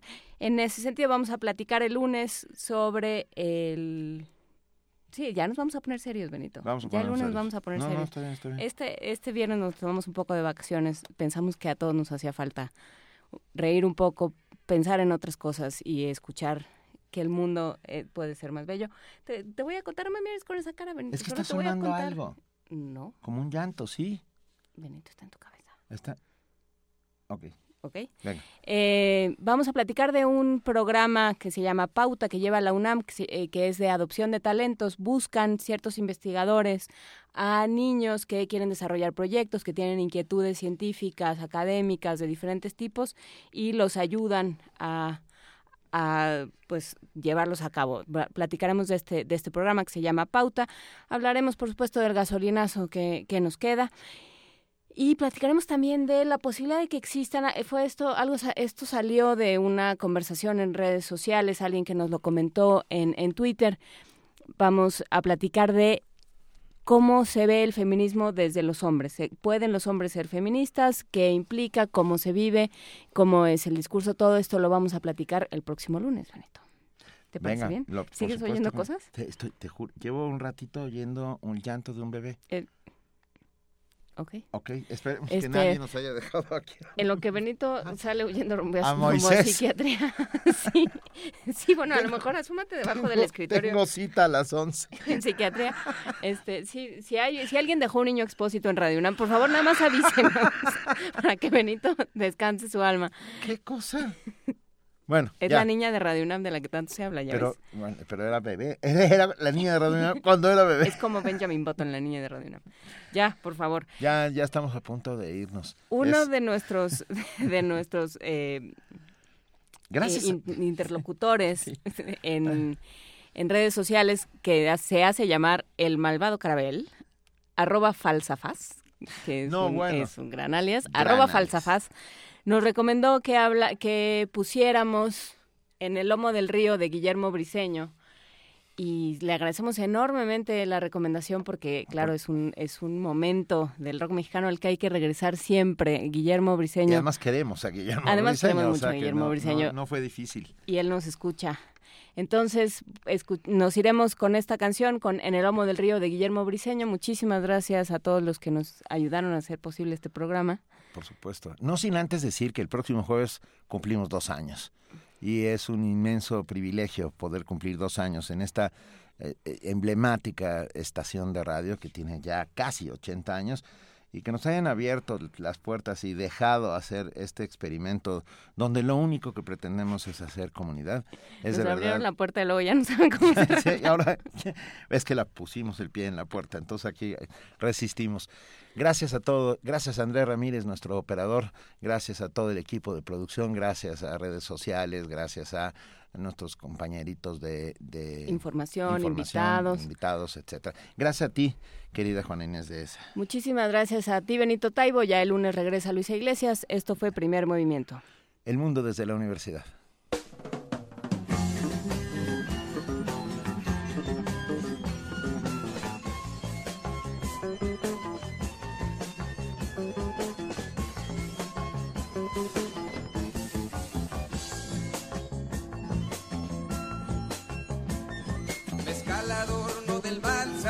Presenciarás un intento del hombre por domar al río, del hombre por vencer al tiempo, del agua que lleva prisa en su camino hacia el mar, del hombre que salta y esquiva pues la quiere acompañar.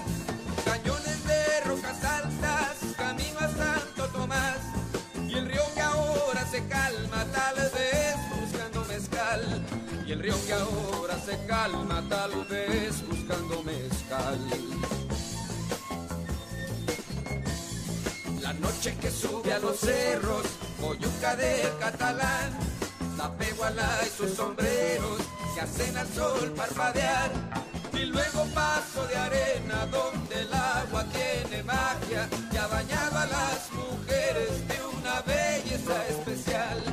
Cirándaro y sus pesqueros, después placeres del oro, y el río que viajando, llevando al hombre en su lomo, y el río que sigue viajando, llevando al hombre en su lomo.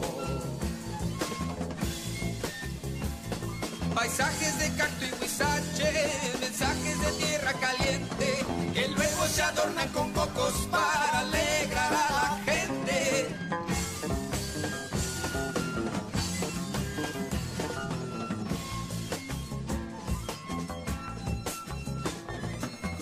Dos grandes presas que son como cántaros de agua con los que riega la tierra el hombre que la trabaja. Lo gris se convierte en verde, las dudas en esperanzas, son Infiernillo y Morelos donde el sol va a beber agua. De Cárdenas a Petacalco, la bahía que mira al mar, como quien mira la vida sin poderla descifrar, como quien mira la vida sin poderla descifrar. Si Guatanejo que espera encuentra en agua de sal y el viento como testigo de la llegada del hombre que en el río se fue a montar, de la llegada del hombre que en el río se fue a montar.